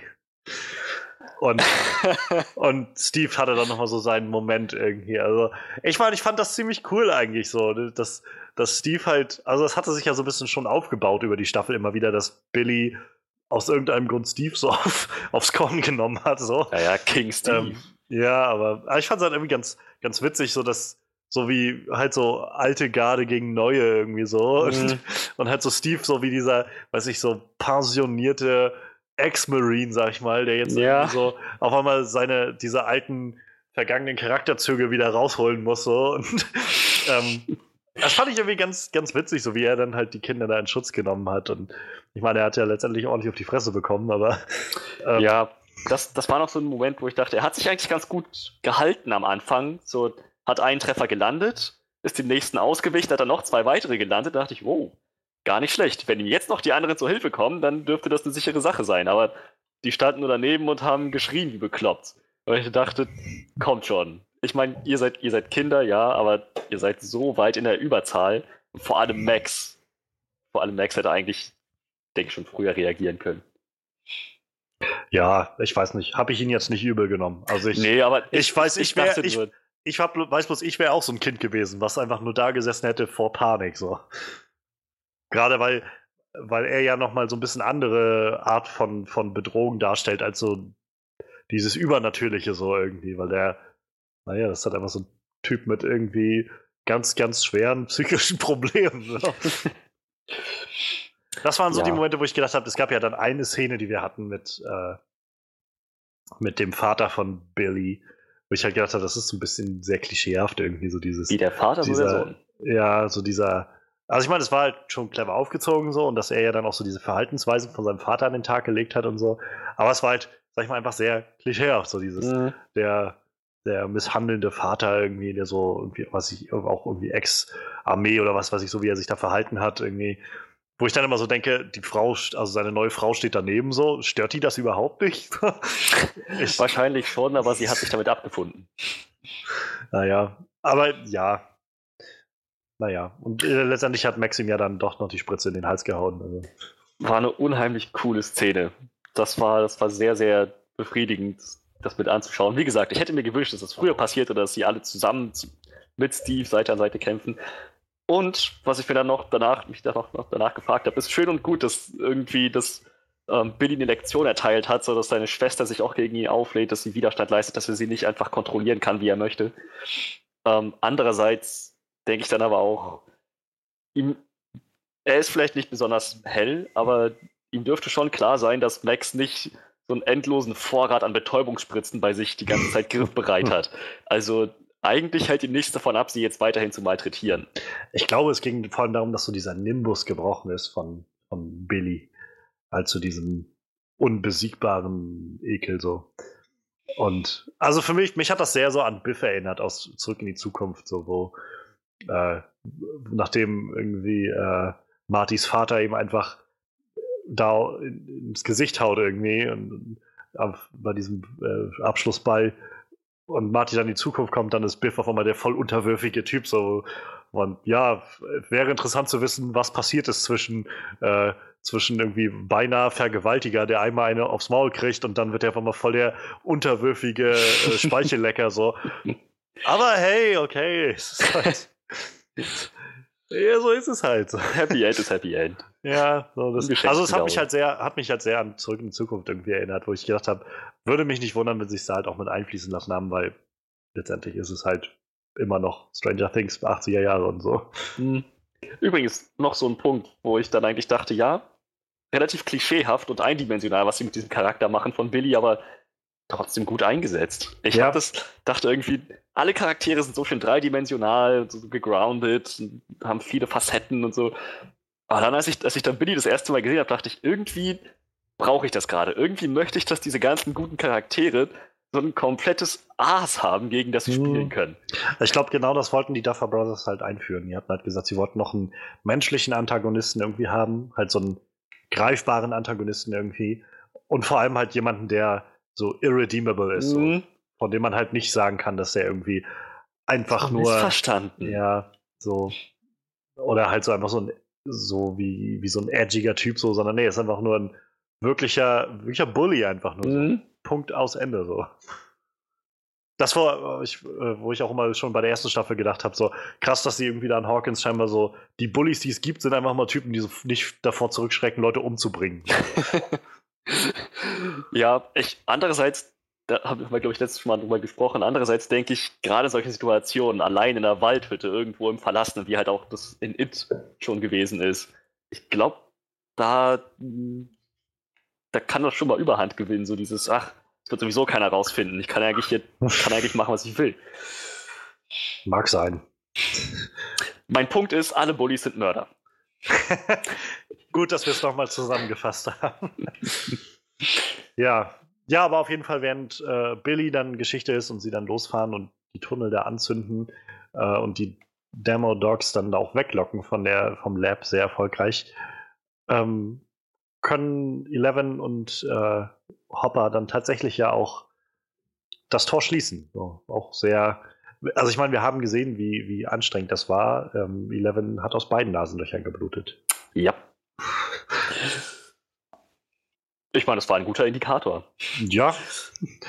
Und so. sie ist vom Boden abgehoben. So, und mhm. sowas. Also. So ein Moment, wo ich dachte, eigentlich, ich, ich meine, ich weiß nicht, wo die noch mit der Serie hingehen, aber ich habe das Gefühl, das deutet so an, dass Eleven ganz schön großes, bislang noch unausgeschöpftes Potenzial hat. Naja, das Gefühl hatte ich halt, also das habe ich halt schon in dieser, in dieser Solo-11-Folge das Gefühl gehabt, wo es so naja, dadurch, dass sie, dass Kali so ein bisschen gezeigt hat, wie man die Kräfte noch fokussieren kann, so, ich glaube, das geht halt erst los damit, dass man, dass, dass sie so langsam für sich entdeckt, wie sie, äh, ja, wie sie das einsetzen kann und wie sie ihre Potenziale erschließt, so. Und hat mich irgendwie ein bisschen so an Jean Grey erinnert. Ja, naja, damit vergleichen sie sie auch in der ersten Staffel. Stimmt, ja, dass stimmt, Dustin ja. sagt, so von wegen Jean Grey. Aber halt gerade dieses Entdecken der Kräfte und dass da noch so ein, so ein fast schon beängstigendes Potenzial lauert irgendwie. Ja. Also das ist, aber ja, das, das haben sie echt, echt cool umgesetzt. Und ja, die Szene, die Szene war, war sehr intensiv mit den, mit den ganzen Demo-Dogs, die da die Wände hochgekrabbelt sind. Ja. Hopper, der irgendwann keine Munition mehr hatte und auf die Schrotflinte gewechselt ist. Das war irgendwie echt, echt sehr coole Szene. Ja, also ich meine, es war natürlich so ein bisschen das sind halt so die Sachen, wo ich immer gedacht habe, es ist halt ein bisschen sehr vorhersehbar so, dass es, äh, so weiß ich, dass dann, nachdem das Tor zu ist, alle Dogs einfach so umfallen so, und tot sind, so mhm. halt so Hive Mind und sowas und ja, aber es hat halt trotz allem, obwohl es halt vorhersehbar war, was halt trotzdem immer wieder nicht langweilig. So, das fand ich halt so, so gut gemacht eigentlich. Also es ist halt wie so ein Film, der halt irgendwie auch, wenn man den Twist kennt, halt gut funktioniert, sag ich mal. Mhm. So, sollte ja ein Film eigentlich auch, dass man halt, dass er nicht nur am Twist hängt, sondern generell gut funktioniert. Und das fand ich, hat halt viel gestimmt so bei, de, bei dieser ganzen Sache, weil ich halt öfters mal während die, der ganzen Serie gedacht habe, ich weiß, glaube ich, wohin das jetzt gerade geht. Ja, das ist irgendwie eine Karte, ist mir klar. Oder ja, irgendwie jetzt äh, dieses Hive-Mind-Ding, jetzt werden sie irgendwie dann das Tor schließen, alle werden da tot umfallen von den Viechern einfach. Ähm, mal gucken, wo das noch hingeht mit dem toten äh, Demo-Dog den Dustin da in den Kühlschrank hat äh, packen lassen. Mhm. Ähm, das wird sicherlich auch nochmal aufgegriffen werden.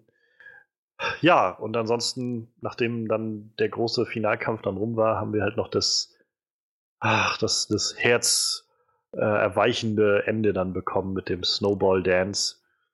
Und äh, ja, also ganz, ganz toll. Also ich fand das sehr, sehr schön alles umgesetzt, wie sie nochmal alles ein bisschen zusammengeführt haben. Ähm, ja, mir tat halt das dann tatsächlich auch sehr leid, wie er dann so ja. durch den von, von so Tanzpartner zu Tanzpartner ist. Und man hat sich jetzt auch nicht unbedingt das, das beste, äh, den besten Look rausgesucht irgendwie. Er hat Aber, das, dieses, dieses Damenhaarspray, das Steve ihm empfohlen ja, hat. Ja, ja, genau, genau. naja, und halt, also Max und Lucas, dann hatten wir halt diesen Moment.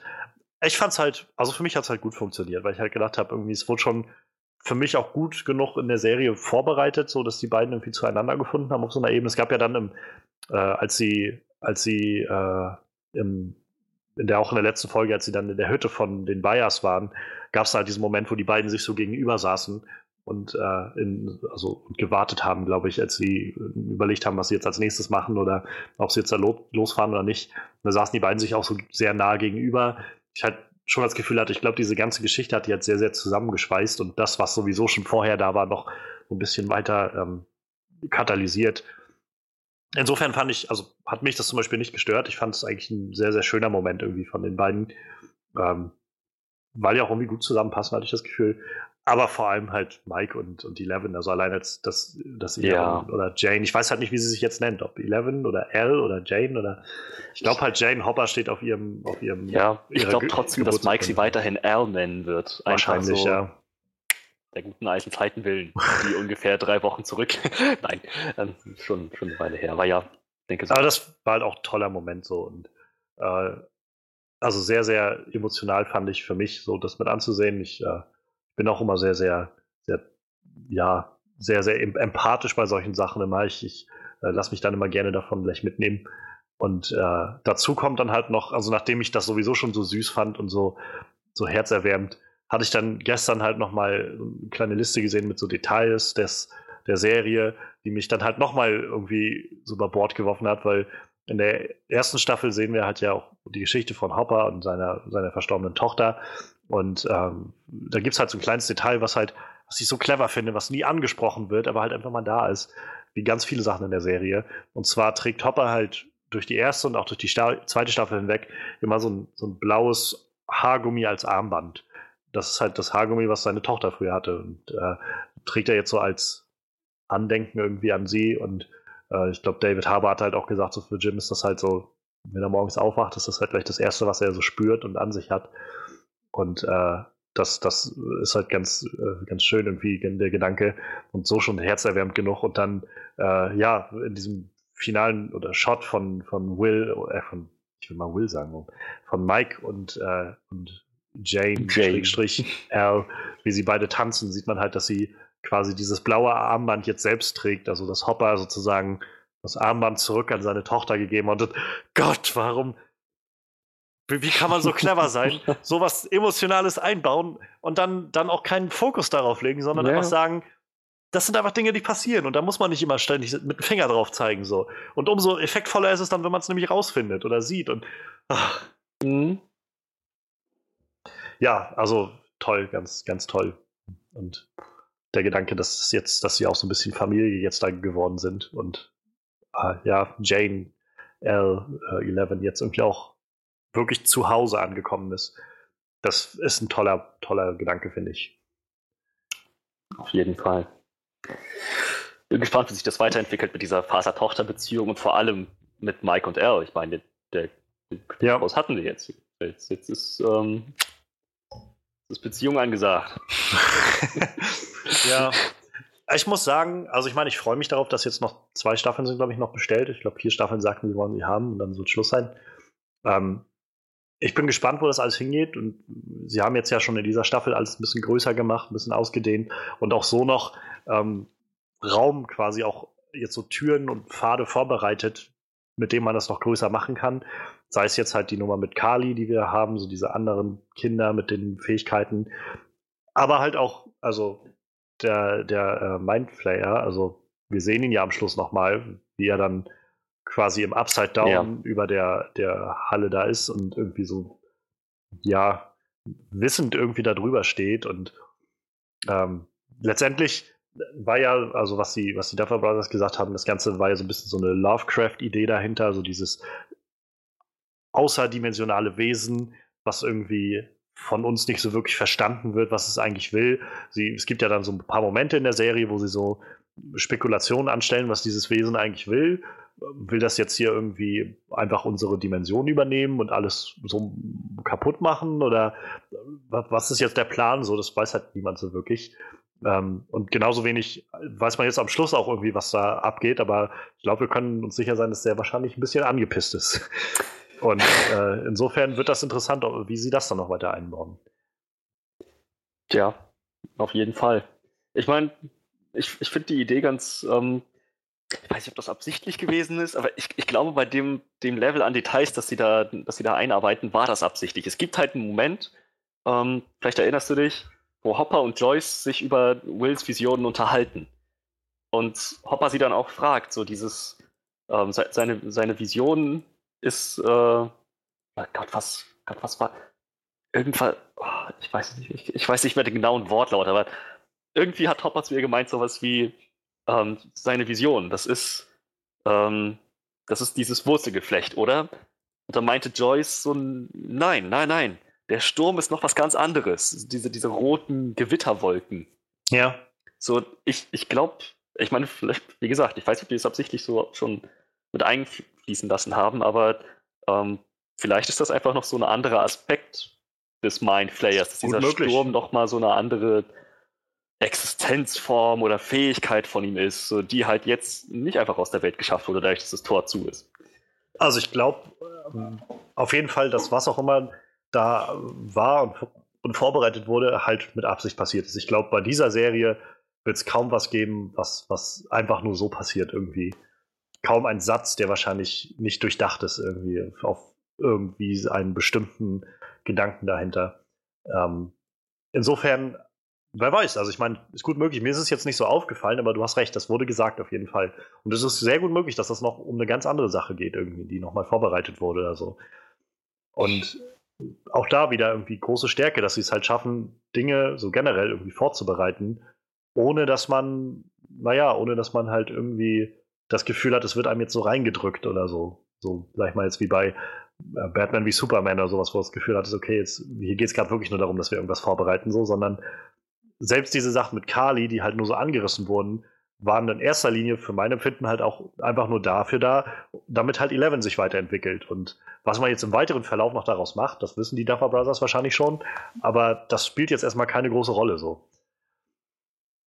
Und ja, also das ist halt so, finde ich, eine der großen Stärken der Serie. Ähm, äh, ich, wie gesagt, ich habe keine Ahnung, in welche Richtung das weitergehen könnte. Ich bin mir mal, wir können ja ein bisschen spekulieren sonst, aber ich bin mir mal, glaube ich, relativ sicher, dass ich Will ist jetzt, glaube ich, also diese ganze Verbindung mit Will und so ist jetzt, glaube ich, erstmal abgehakt.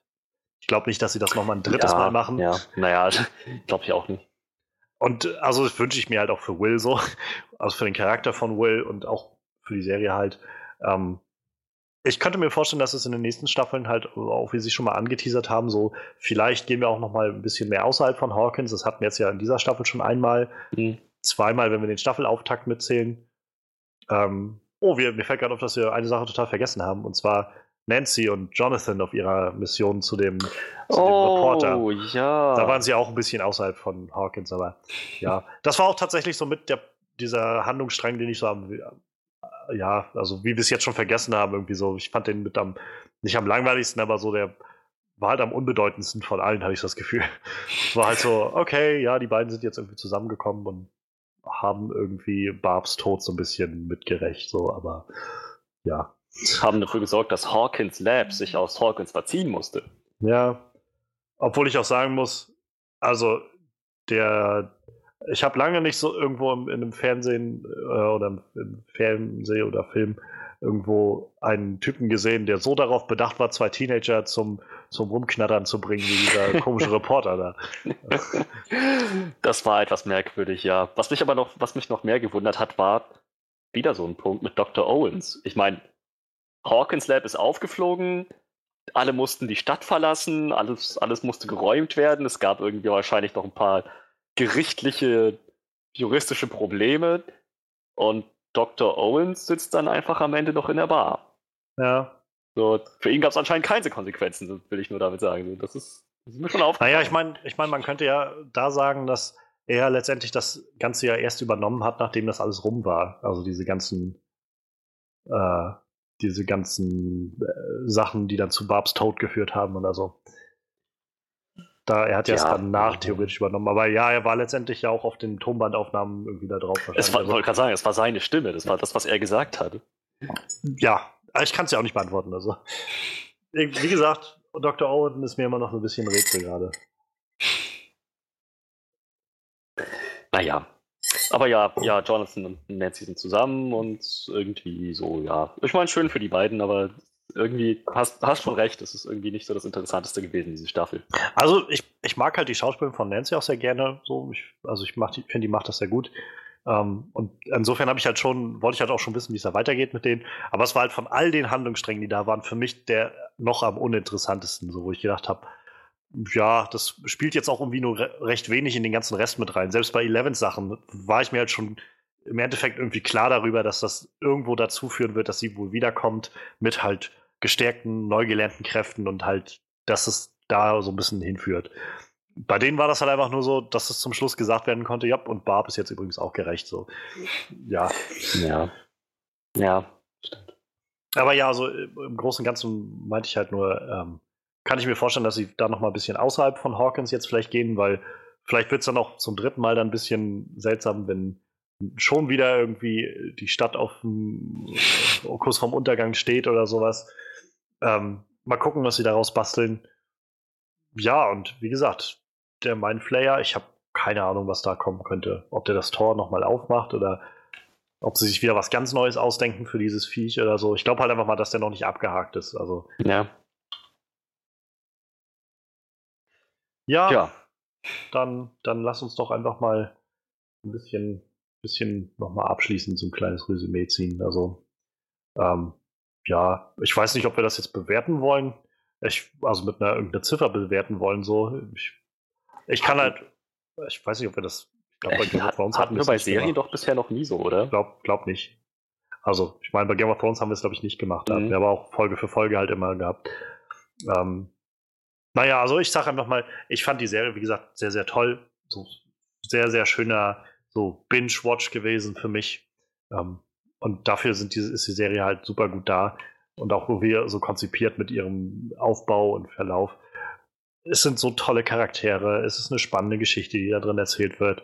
Ich mochte halt diese neuen Charakterkonstellationen super, super gerne.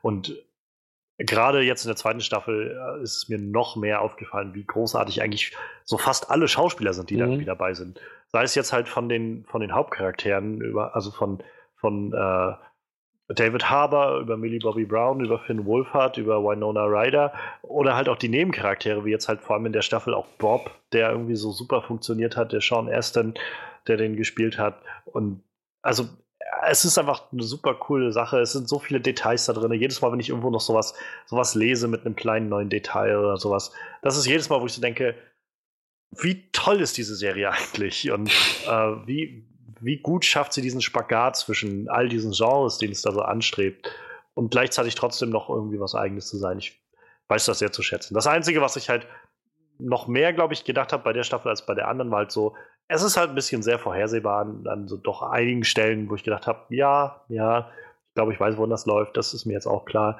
Und äh, ja, so ein, zwei Momente, wo ich auch gedacht habe, ich bin mir gerade nicht sicher, wie das funktionieren soll. Wir hatten es gerade schon mit dem, gerade am Schluss, äh, dass das irgendwie ein sehr gutes, seltsam spontanes Timing war, was sie da hatten. Ähm, zum Beispiel. Aber auch das sind so Sachen, die ich dann irgendwie verzeihen kann in den Momenten. Ja. Also, ähm, man merkt halt dann so, dass da sind so kleine Stolpersteine dabei. Ich fand zum Beispiel sehr krass, ich hatte irgendwo, also es gibt halt verschiedene Reviews, die meisten, also eigentlich alle davon sind irgendwie ziemlich gut.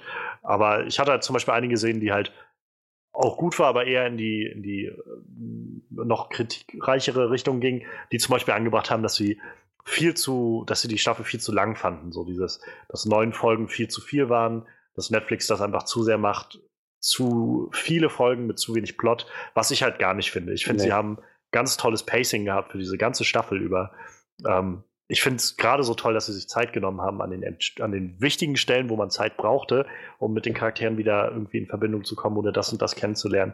Und auf der anderen Seite halt, ähm, ja, auf der anderen Seite halt dann einige Dinge auch kurz zu fassen oder halt anders zu machen. Das Einzige, wo man das halt vielleicht anbringen könnte, wir hatten es schon, war diese Solo-11-Folge, wo man sagen könnte, da hätte man vielleicht ein bisschen anders managen müssen. Mhm. Ähm, andererseits, da weiß ich allein schon wieder so zu schätzen, dass sie dass sie das gemacht haben, so eine völlige Solo-Folge da irgendwo reinzuhauen. So, ich glaube, wie sie es ja selbst gesagt haben, also die Duffer Brothers, das ist halt schon wahrscheinlich kontroverser Schritt gewesen, aber ihnen war das wichtig, halt was Neues damit reinzubringen und so neue Ecken auszutesten in ihrem Universum. Und auch das weiß ich irgendwie zu schätzen. Also unterm ja. Strich, ich, ich mag die Serie sehr, sehr gerne. Es ist halt, es ist nicht die beste Serie, die ich je gesehen habe, aber es ist ein verdammt, es sind verdammt gute acht, neun Stunden.